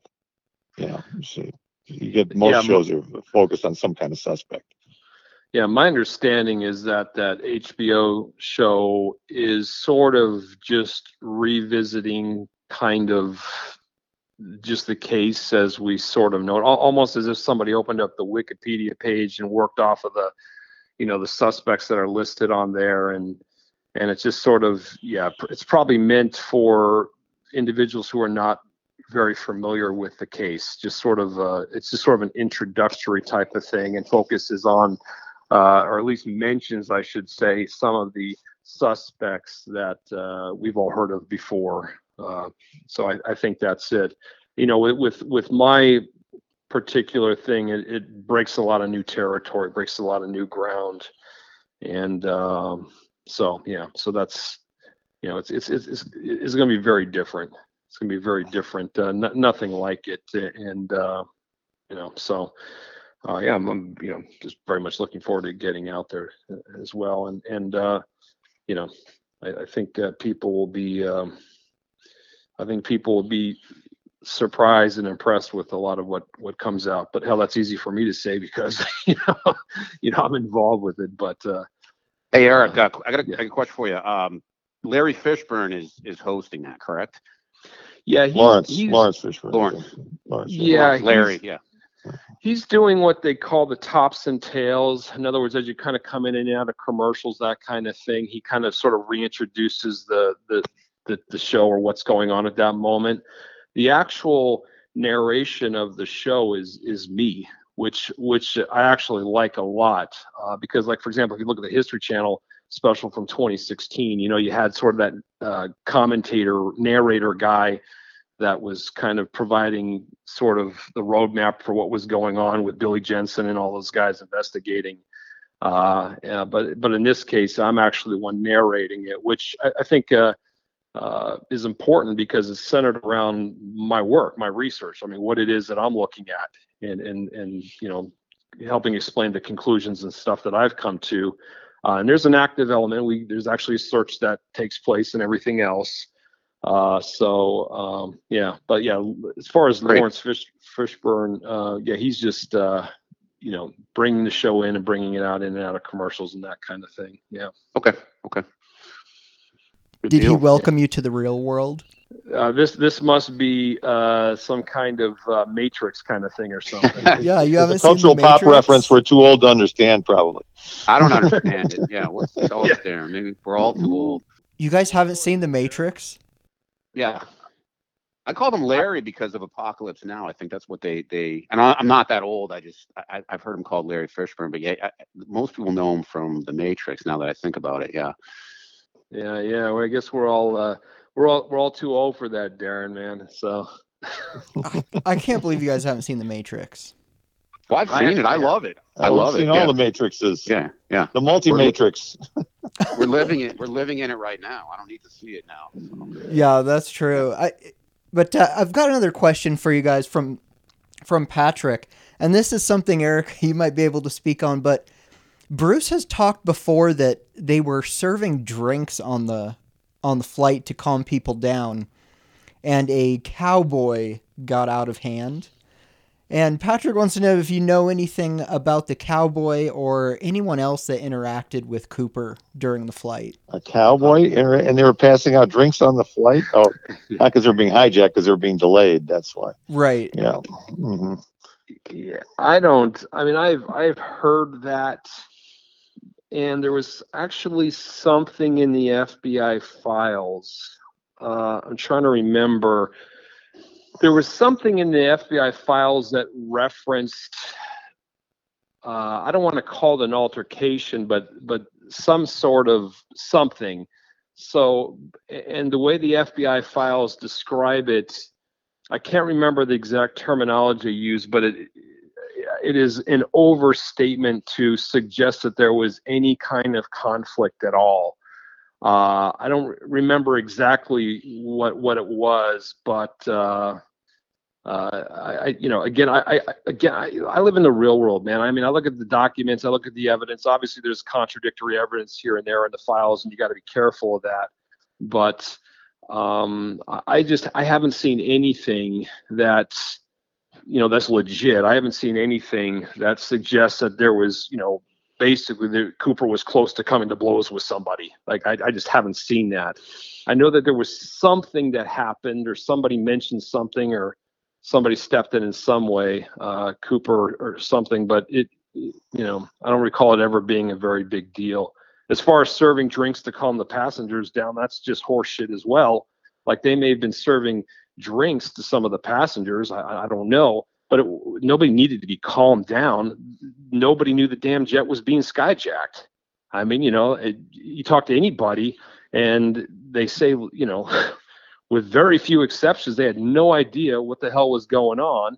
They just knew that it was taking an awful long time to land. And then once they actually walked off the jet and were met by, you know, FBI agents, then they realized what what was going on but it wasn't like you know the whole jet was aware that there was this dude in the back you know you know rolling with a bomb or some something like that that's just that's just horse crap and unfortunately there's an awful lot of that sort of misinformation and mischaracterization out there Yeah, one comment on that. Um, I I definitely have never seen that in the 302s. I've never seen it. I don't think I've ever seen it in a book, but I do I do remember hearing about it because when I spoke to Bruce Smith when I first joined the case, his he originally uh, one of his the earliest things he said to me was, "What you're reading is not everything," and he talked about I don't know if he talked about the cowboy. He talked about the drinks and he talked about more going on on the flight than was ever published. I don't know where he got that from. I I, I trust Bruce, like all of us do. He we'd have to maybe follow up with him. I don't know what the source is for that, but he he definitely has information on that, and um, that's about all I could say on that. So, but there is a lot of disinformation out there or false information. Disinformation indicates that somebody's doing something on purpose, but it, it, it- I, I did hear about it. I, I've never read it though. I've read the 302s. Eric, you've read a lot more than I have, but I've, I've read quite a quite a bit. I've never seen it. Yeah, I mean, this is the thing about it, and it's and it's sort of the inconvenient truth about a lot of this crap is that we're actually getting the files. We're reading this stuff now. I mean, we're reading what the FBI was actually communicating during that time. So again, when Bruce says something like, you know, you're not getting the full story, da da da da da, the implication is that the FBI is holding something back, whatever. I, I haven't seen it. Where is it being held back? Where is it? There's nothing there that I've seen. I mean, the FBI files, we're up into, you know, 1981 right now with these FBI files. You know, the money's already been discovered on Tena Bar. And there's, I've seen nothing, absolutely nothing at all. And multiple 302s from Tina Mucklow and others. And you would think that if there was some sort of like serious come to blow kind of a situation there, that that would have been reflected by someone, one of the flight attendants, not a peep, nothing at all. So, uh, again, I live in the real world. I just I just don't believe it. You know, it's it's just another one of these attempts I think uh, to sort of throw a little bit of conspiracy and spice things up when it's really wholly unnecessary. I mean, the case is cool enough and interesting enough as it is without having to have other things kind of thrown in the mix. Yeah, I agree. You, you raise a point. Bruce, Bruce may not have had all the 302s at that time. There's been a lot released since his book came out. I've always wondered, though, Tina Mucklow spent a lot of time with DB Cooper, and all we have is the 302s. And I, I rem- the first time I heard about a 302 was from the movie The Town. Uh, it takes place in Boston. There's this one little part that mentions it. And the next time I heard about a 302 was during uh, the Supreme Court hearings for the nomination of, of Justice Kavanaugh. And there was this belief that the FBI would would would return a verdict on yes or no whether they should have Kavanaugh as the judge. But what they said was they would give 302s, and 302 was a summary of an interview with whoever. And we have that from the case. If you look at the files that are out there, the majority of the files are about suspects that were investigated. If you if you pare that down to just 302s on the actual flight, it's a very small percentage of, of all the th- of all the uh, of all the FBI information. And what I wonder, I've I've wondered this, and no one's been able to answer the question. Was Tina ever recorded? Was Florence Schaffner ever recorded? Was uh, the were the pilots were um, Alice Hancock, or was were these simply interviews and then the agent summarized it and returned a 302? There were no recordings that we saw. Okay. And we would have seen that. You know, we saw a lot of Right. details of, of that nature. So, and everything, the thing that we learned about dealing with the FBI is that if the interview was non-productive or the investigation turned up no evidence, they wouldn't talk about it. In other words, there's no entries in those 302s that say, you know, uh, well, there may be some, but for the most part, if they went somewhere and and investigated something and it didn't produce anything, there wouldn't be a report about it. So uh, sometimes negative evidence is important, uh, especially in, in uh, science. You know, our research in science, negative evidence is very important, uh, and that doesn't seem to be the case with the FBI. So they did more work than actually shows in the 302s, but a lot of Sure. it was dead ends. Makes sense. Absolutely. Yeah. Let's talk about something we touched on uh, real brief there, and that's misconceptions in the case. Uh, what are some of your uh, the misconceptions in the case that frustrate you the most? People come up to you and say, you know, I know this about the case, or I bet DB Cooper hid in the plane when it landed and then got off. Tom, why don't we start with you on misconceptions people have on the case? Well, you know, I'm going to paint this with a really broad brush then. You know, the, the thing that bugs me is that everybody's got a suspect, right? So everybody starts with a suspect and then uh, looks into it and finds things that connect their suspect to the case. And I think it's a good idea, don't get me wrong, because that's the only way you investigate these suspects. If we did it enough, eventually we're going to find Cooper. Uh, you know, the other side of the coin is, and what we try and do is we come up with some facts that kind of uh, fence them into a particular area, given the titanium and rare earth elements and things like that on on the tie. Uh, what I would like to see is I would like to see people say, well, given these constraints, you know, what suspect fits those categories, or where should we look for a suspect to do that? Uh, currently, you know, one of the things I think is important is the Tektronix possibility, because they made CRT tubes, they had rare earth elements there uh, that type of thing. Where the titanium comes in is not so clear with Tektronix, but uh, that's how I'd like to see. You know, there's a there's a misconception that if my father or my brother or somebody looked like Cooper, then he must be Cooper, right? And uh, that happens all the time. So that would be my pet peeve. Joe, you want to take uh, the next shot at it? Yeah, sure. There, I have a there's a bunch, but I'll I'll just I'll throw a couple quick ones out there. I think the the one that that gets to me the most would be that uh, he died in the jump, and although that's a possibility, I don't think it's probable, and I probably believed that at the time. Um, so that would be the big one. There's just so much evidence. Not I- I'd say evidence. Evidence. Evidence is the right term. There's information out there that would indicate it's more likely that he survived. Uh, there's no body was found. Uh, the you know the rest of the bills weren't found. There were I think five copycat hijackers within seven months. They all survived. Uh, they all most of them jumped under much worse circumstances. Um, so that that's that's probably the big one for me. And I literally in the past two weeks, Wikipedia finally changed the. It was the second paragraph that said uh, all the evidence basically points to DB Cooper dying in the jump, and so this was on there for Wiki, on Wikipedia for I don't even know how many years. But the the footnote, the the source for that was an FBI website. So what we have is Wikipedia saying DB Cooper died in the jump. For proof, go to the FBI website. Well, of course, the FBI wants us to believe that he died in the jump uh, for many reasons. So, I'm not saying it's a conspiracy, just that it's not a neutral comment. Uh, there, there's a lot of information out there that, that would indicate that he survived. Uh, so, uh, that's my big one. The second one would be, and it goes along with the suspects, in that I, I would, I wish the public would would look at some of these suspects and just say, um, and I'm, I'm specifically speaking about Rackstraw and McCoy. All the all the witnesses said that Cooper was middle aged, um, and whatever middle age means, it, it was it was somebody probably late 30s, 40s, 50s. Uh, McCoy and Rackstraw were both 28 at the time. They were uh, both military veterans. They were likely in good shape. They were thin. They had their hair. There's no way that these three stewardesses, Alice Hancock, Florence Schaffner, and Tina Mucklow, all in their 20s. Uh, I've never seen a picture of Alice. I don't think I have. I have seen uh, Florence and Tina, and they were they were beautiful women. And there's no way they would have mistaken a 28 year old for a 45 year old.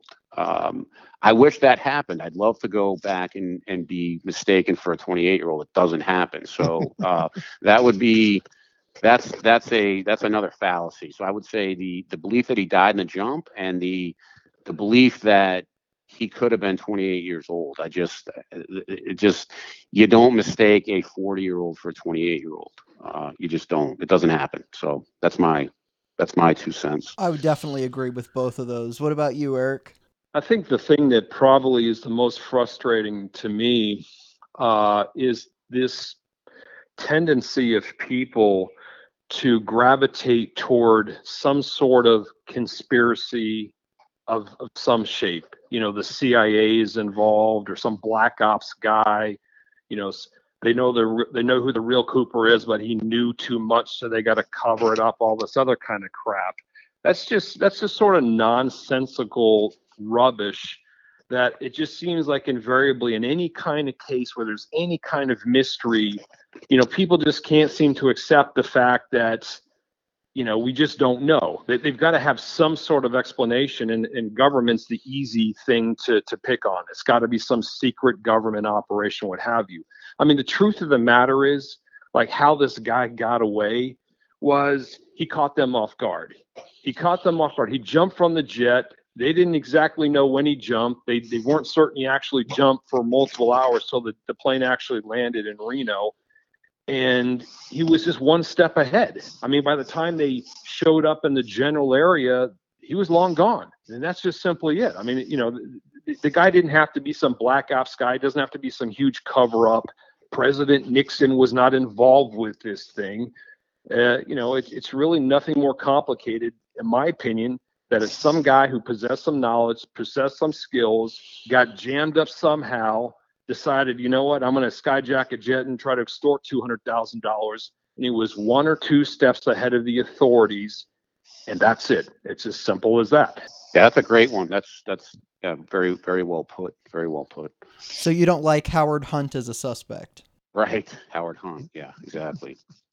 well, I, I have this I have this kind of uh, thought every once in a while about Cooper that when we do catch him and uh, we start interviewing him and he says what happened, he goes, "Well, you know, I just I just was pissed off and I went to the hardware store and I bought this stuff and stuck it in my briefcase and uh, I figured uh, either I'm going to die or I'm going to jump out of the airplane with the parachutes and live." And I didn't think much else about it, and it just all worked out, you know. right. Yeah. You know, I think it's going to be really funny if at the end of the day this was just a, you know, just the the, the guy rolled the dice and won, and became famous in history for it. You know, it, would be hysterical. But uh, it reminds me of uh, reminds me of some of the suspects that that you know I've read about in in the FBI files. I mean, some of the comical crap. I think I think my favorite one, and I've talked about this a couple of times, is the FBI files. There's there's this one guy who reaches out to the FBI and he says, I know that I've been under surveillance by the FBI. I know you guys think I'm DB Cooper and you're collecting this file and everything on me. And I demand that you turn over to me everything, all the information you've collected on me while you've investigated me as DB Cooper. The cool thing is that you can see all the FBI documentation between you know other agents in the FBI, and they don't know who the hell this guy is. The guy actually wasn't a suspect at all but given that he's writing to the FBI thinking that he is a suspect, he then became a suspect and they investigated the guy. So we actually brought on an investigation by virtue of insisting that he knew for damn sure that the FBI was looking into him. But I love that story because it's it, there's just so much of that kind of stuff in these files. And Oh, I uh, can- some of these I can add to that. Yeah, I can add to that because we were there. He pulled out all the uh, the letters that were sent to the FBI after the fact, and it was it was the funniest thing we read because there would be one letter that says, "Ah, screw you, I'm on a beach drinking margaritas," you know, and then the next one would be, "I want to return the money. Please let me know where I can bring the money back to." Things like that. They went both ways. There was about a dozen letters, and they all had crazy angles to them. You know, what, half, about half of them were, "I got away with it," ha ha ha. The other half were, oh, I'm really sorry, but I needed to do it, and uh, it was for my family or something stupid like that. So uh, it was amazing how many crazies there were out there. Wasn't there? There was one that somebody was watching Perry Mason or something, and they in the jury box. The guy looked That's- like DB Cooper. Yeah. That's right. Oh yeah, one God. of the one of the supporting actors on TV looked like the sketch. So the, the freaking dude actually contacts the FBI and says, "Hey, man, there's a supporting actor on this Perry Mason episode. You want may want to check him out." Like, I mean, some of the stuff is just ridiculous.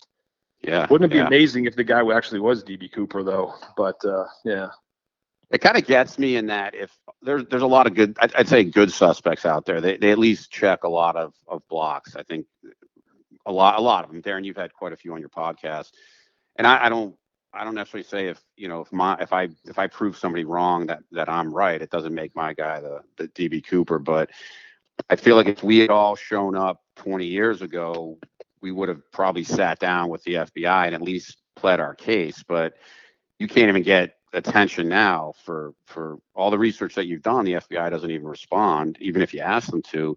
But yet you see a guy that looks like DB Cooper on a Perry Mason show, and and they actually research it. It's uh, crazy. So. Darren, what do you think? What's your what's your one that uh, gets you? The one that bothers me the most, I kind of touched on it, is that he hid in the plane Okay. and just walked out.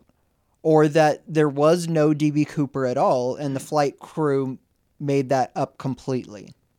And that's why we've never caught him, is because DB Cooper never existed. Those are the That's two. I hadn't even like- heard that one. That's it. That's a really good one. Oh yeah, I mean, and those always come from the same people. Um, you know, where I'll be at a dinner party or something, and you know, it'll come up. The hey, I do this podcast about DB Cooper, and they're like, oh yeah, I know about that. Here's what I think. I think he hit on the plane, and then everyone just walked away, and then he casually walked out of the plane with the bag full of money and his bomb. Or the other one is, oh yeah, the flight crew, they did it. And it's just like, have you looked into this at all? That there's no evidence to support either of those. Exactly. Well, that's you know th- th- this Cooper covers the entire range in 360 degrees. that's, that's you can find any angle you want in this uh, in this in this investigation. Yeah, I'm also fascinated by there seems to be a new trend in the unsolved cases world where you could just combine them all. So all of the unsolved cases, they're all connected to a single thread or a single person. Zodiac or Unabomber. Yeah. Every yeah. Everybody was Cooper. Right. yeah. One guy was was one guy who did it all. This one genius of a guy. So uh, Ted know. Cruz. Yeah. Yeah. I stopped No. commenting on. Yeah, I stopped commenting on those, but at least, at least it keeps his name in the in the news. But uh, yeah, some of those are uh, ridiculous. Yes. Well, you know, you got to expect that. It all comes with the territory, you know. And then, no matter how scientific, I had a whole great scientific theory about silver on the bills, right? That I went on TV about and had scientific evidence to back it up. And it turned out I was 100% wrong. Couldn't have been more wrong, you know. So, uh, everything can turn around on you. So you know you got to take the good with the bad and all these things. I think that that you bring up a good point, Tom. In that, uh, I, I, you know, that's one thing I would like to see a little bit more of in the Cooper world is people that approach this thing a little more scientifically and are willing to cut bait when they need to on suspects and theories and things of that nature. It just seems like too often you find people that get married to a particular theory or suspect and they just cannot divorce themselves of that, you know, regardless of what the evidence shows.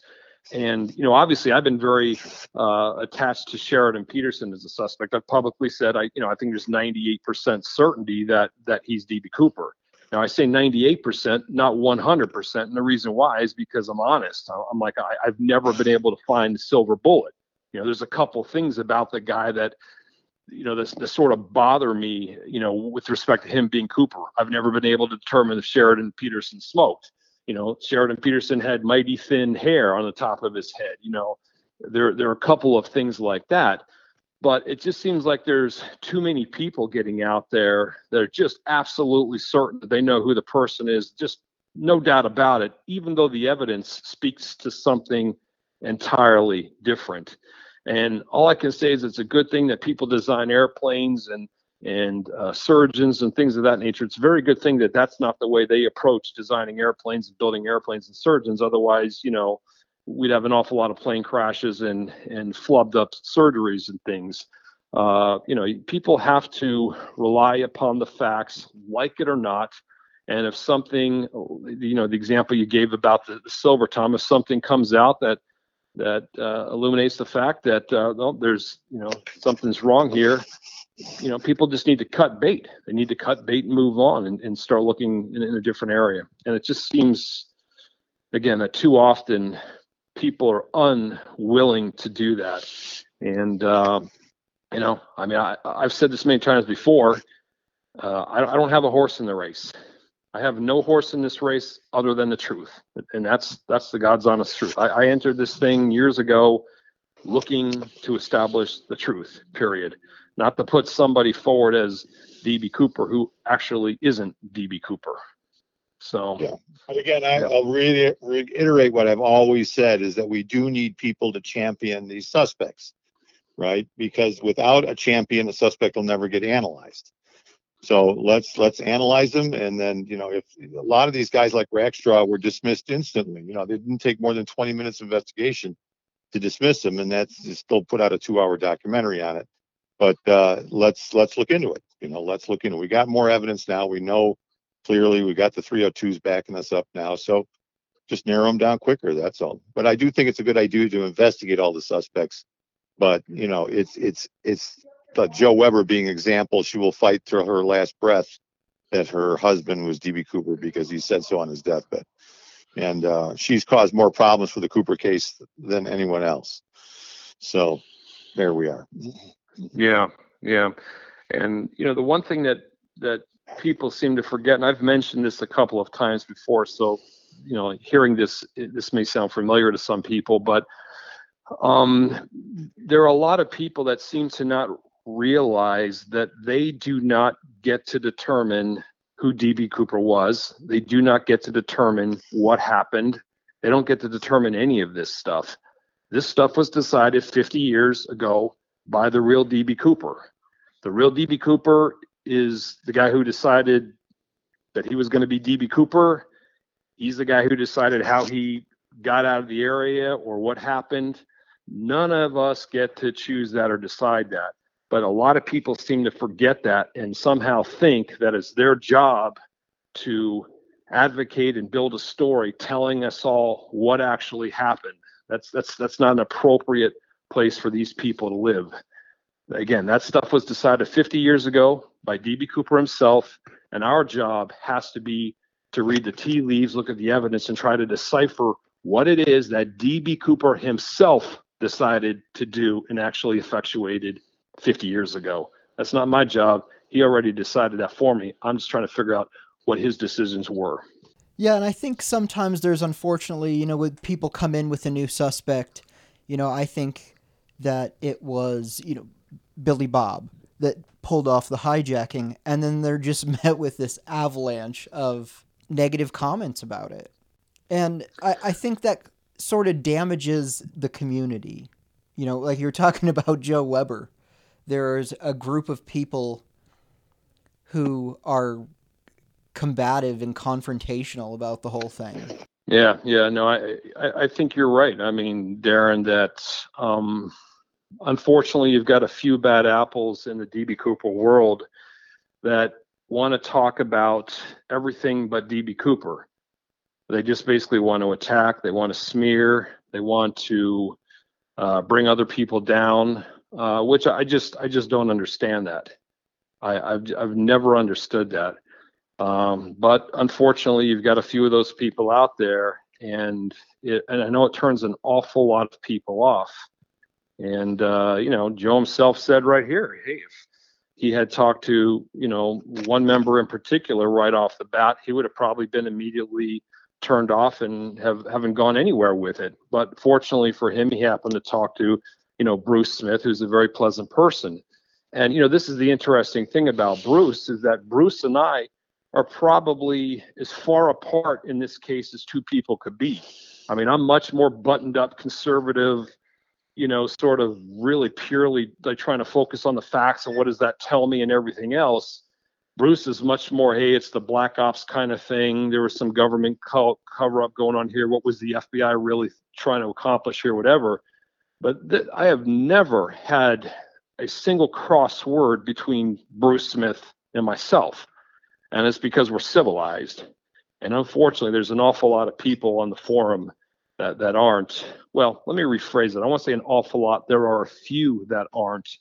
And uh, unfortunately, that, that it, it tends to jam out and crowd out a lot of people that just aren't interested in, you know, being smeared publicly just for the hell of it. so, yeah, it's not awesome. How do you guys think this case will get solved? What is it going to take? I'll I'll jump in. I've been saying this for a while now, and I think there's a better chance of solving it now than 15 years ago.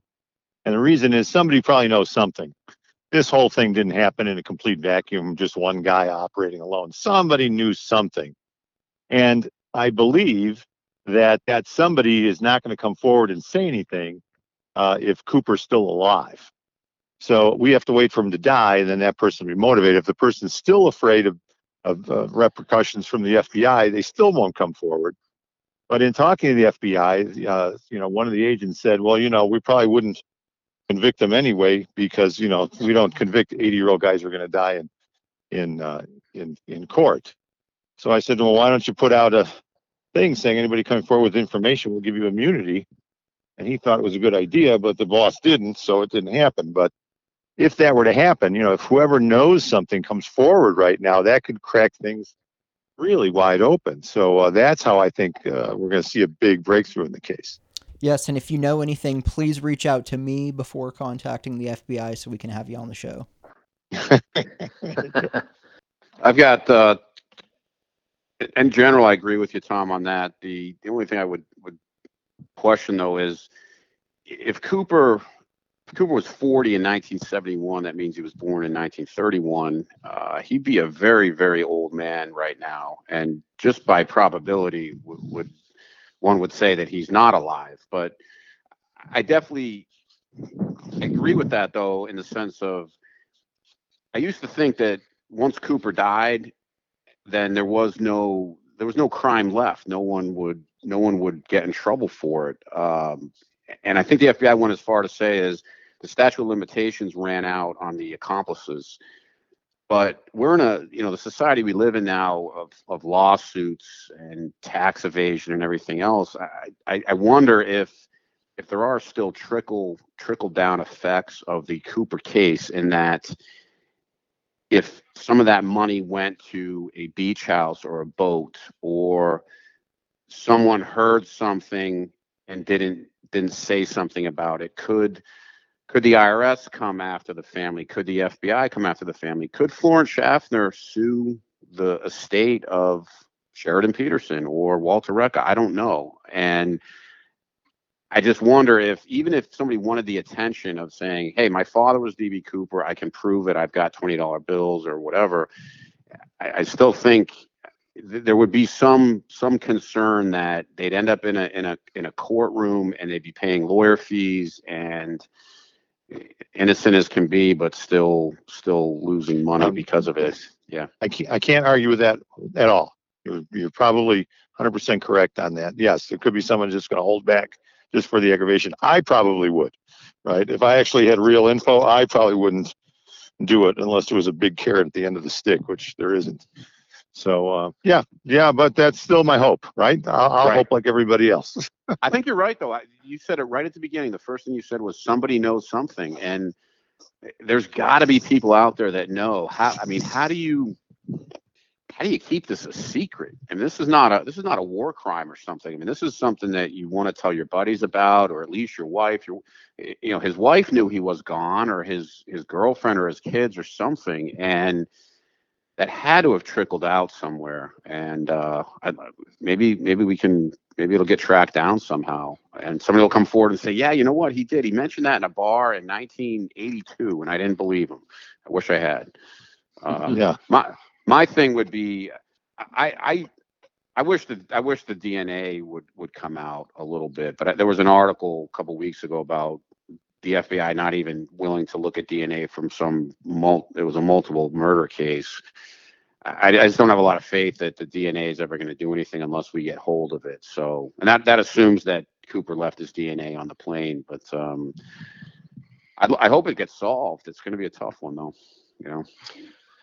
I think uh, my opinion is that this will be solved, and I think uh, science is going to solve this. It's clear with science advancing as rapidly as it is that uh, it's hard to envision, you know, what's just around the corner in terms of scientific technology and so forth. And when you consider you know things like uh, you know out, outside of the FBI's evidence, the tie and all that other kind of stuff. When you consider you know the parachutes and things like that, which could be out there, or an attaché case or whatever, uh, you know there there may be a very real chance that science lends a hand in actually finding some of this stuff, uh, or in some other fashion identifying, you know, cl- closing in on who DB Cooper is. Uh, so I, I I think that science is going to play a big part, and I think there's a very good chance that at some point, uh, eventually, we're going to be able to figure out who, you know, precisely who this guy was, and prove it, and prove it. I mean, obviously, you know, there are a lot of people under suspicion, but uh, it's that proof, you know, that silver bullet that that just seems to, uh, you know, just be ever so close, but you know, not quite there. True. Yeah, it's got to be proven. What I'm most afraid of in the case being solved is that we find out who it was, but not the story. And I want to know exactly the whole thing from the time he woke up that morning uh, to jumping out of the plane, where he landed, what it was like, where he went, and and the years after that. If if we find out that it was you know Tom Franklin who did it, but with no details, I think that would be so much worse. yeah. Well, maybe that's where we should leave it, right? We should leave the discussion right there. Don't ever solve it. Yeah, we don't. Yeah, that, would- that would would be kind of awful if we found out who it was. But he didn't tell anybody. He didn't write it down. We don't know. You know, man. Yeah, then what? Then Well, I that's it, man. They'll just argue that he's not the guy. well, that's the thing.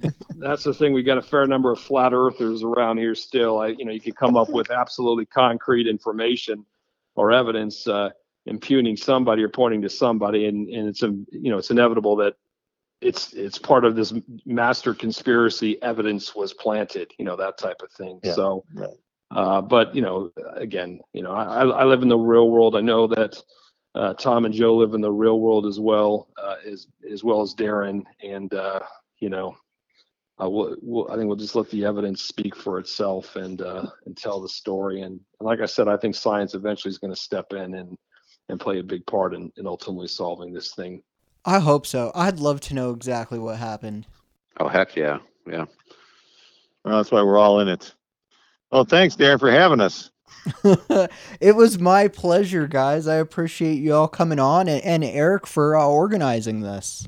Well, uh, you know, uh, like I said, my my thoughts around this were really pretty simple. Uh, a lot of us uh, around the United States, uh, specifically, are stuck at home, uh, spending an awful lot more time at home than we want to be, watching TV, and it's it's all centering around the coronavirus, obviously. And I know that there are artists and other people, comedians and so forth, that are stepping up and and you know putting out content that's of some entertainment, some value to help get people's minds off of what's going on right now and thinking about it, I thought, you know, uh, why not we do the same thing? Let's get a few of us together who are uh, kind of plugged in and a little bit better known in the Cooper world, and you know, let's talk about the case, kind of in a BS laid back kind of uh, sense, and uh, put you know put something out there for people to listen to. You know, a couple hours on the podcast and listen to. Uh, the whole idea being that it'll be a small respite a small break from sort of the goings on today. And to the extent that uh, that we're successful with that, uh, I think we can all feel proud about uh, you know lending something to society, you know, hel- helping out society in, in some small measure, uh, if if only for a couple of hours, uh, getting people to think about something other than the coronavirus. Yeah, you can get at least 50 years entertainment out of this. there you go. Still going. Hopefully, the coronavirus will go go less time than DB Cooper. yeah, for sure. oh yeah, for sure. Yeah. Hey, thanks. Thanks for having me on. I, I know I think Bruce Bruce was supposed to be on, and I'm, I got called up from AAA, like I said earlier. But uh, I I like talking to you guys. I like talking about the case and um, to talk to people that I have never actually, like I said earlier, Tom and, and Eric, I've never physically spoken with you. Um, Darren, you and I have met face to face um, definitely definitely appreciate it. So I hope you know hope there's some traction that comes out of these these podcasts. Yeah, and hopefully you could make the next CooperCon. Yeah, what what's the when is that? That's is before Thanksgiving. It's like yeah, it's the before. Yeah, it's the it's it's the weekend before Thanksgiving, and so basically it's uh, going from November Friday, November twentieth through Sunday, November 22nd. Again, that's the weekend before Thanksgiving, with the main sort of presentations and that type of thing taking place on that Saturday, November 21st. It'll be in the Portland, Vancouver area. Uh, you know, if you want to obviously attend, uh, you can do it incognito. I mean, you can just be a, someone in the audience. You don't have to participate or what have you. Uh, but you know, just just just let me know or let us know, and uh, you know, I'd love to have yeah. you there. And, and this is going to be, you know, this year is going to be very cool. This is going to it's going to be a much bigger event than the than the first two, and uh, so I'm very much looking forward to it. And it's to be a lot of new cool stuff that'll be taking place. And again, it'll be in the Portland, Vancouver area. I don't know yet precisely where it's going to take place. I'm still uh, considering a few options here. Uh, but uh, but it will be a lot of fun. It's good that we're talking positive about the future, as in this will happen in November. There'll, there'll be there'll be travel and everything else. So I, yeah, I, I've got I'm gonna have a lot of a lot of pent up energy. So um, I'm gonna catch up on some travel that I'm not able to take because of this whole mess. So yeah, that'd be good.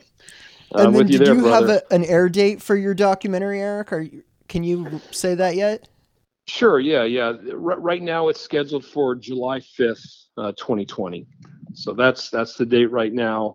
Uh, obviously, if something changes with that, I'll let you know. But uh, July 5th, 2020 is is the air date. It was originally scheduled for July 12th. That's what they were thinking, but they moved it up a week to July 5th. So right on my birthday. Oh, 5th of July. Well, there you go. Happy birthday in advance. So, but uh, yeah, so that's uh, that's it. And it'll be a, a two hour uh, two hour special. Hell yeah, we look forward to it. Anyone else have anything to promote? That's for me. Nope, nope, nothing else at the moment. All right, well, thanks for coming on, guys. I really appreciate it. July 5th, mark it on your calendars. Not just because it's my birthday, but because that's when Eric's documentary premieres on History's Greatest Mysteries on the History Channel. I'm sure you've seen us share his DB Cooper YouTube videos on our social media pages too. Don't forget to visit dbcooperhijack.com and follow our anonymous friend on Twitter at DW011. Delta Whiskey November Oscar November Echo, then the number one. Very confusing Twitter handle. But great Twitter page to follow. I follow it. Thank you to Eric Ulis for organizing this. Thank you to Tom Kaye and Anonymous for spending a Saturday on the phone with me. Thank you to Russell Colbert for honoring promises I made for him without his knowledge. I'm Darren Schaefer, and thank you for listening to the Cooper Vortex.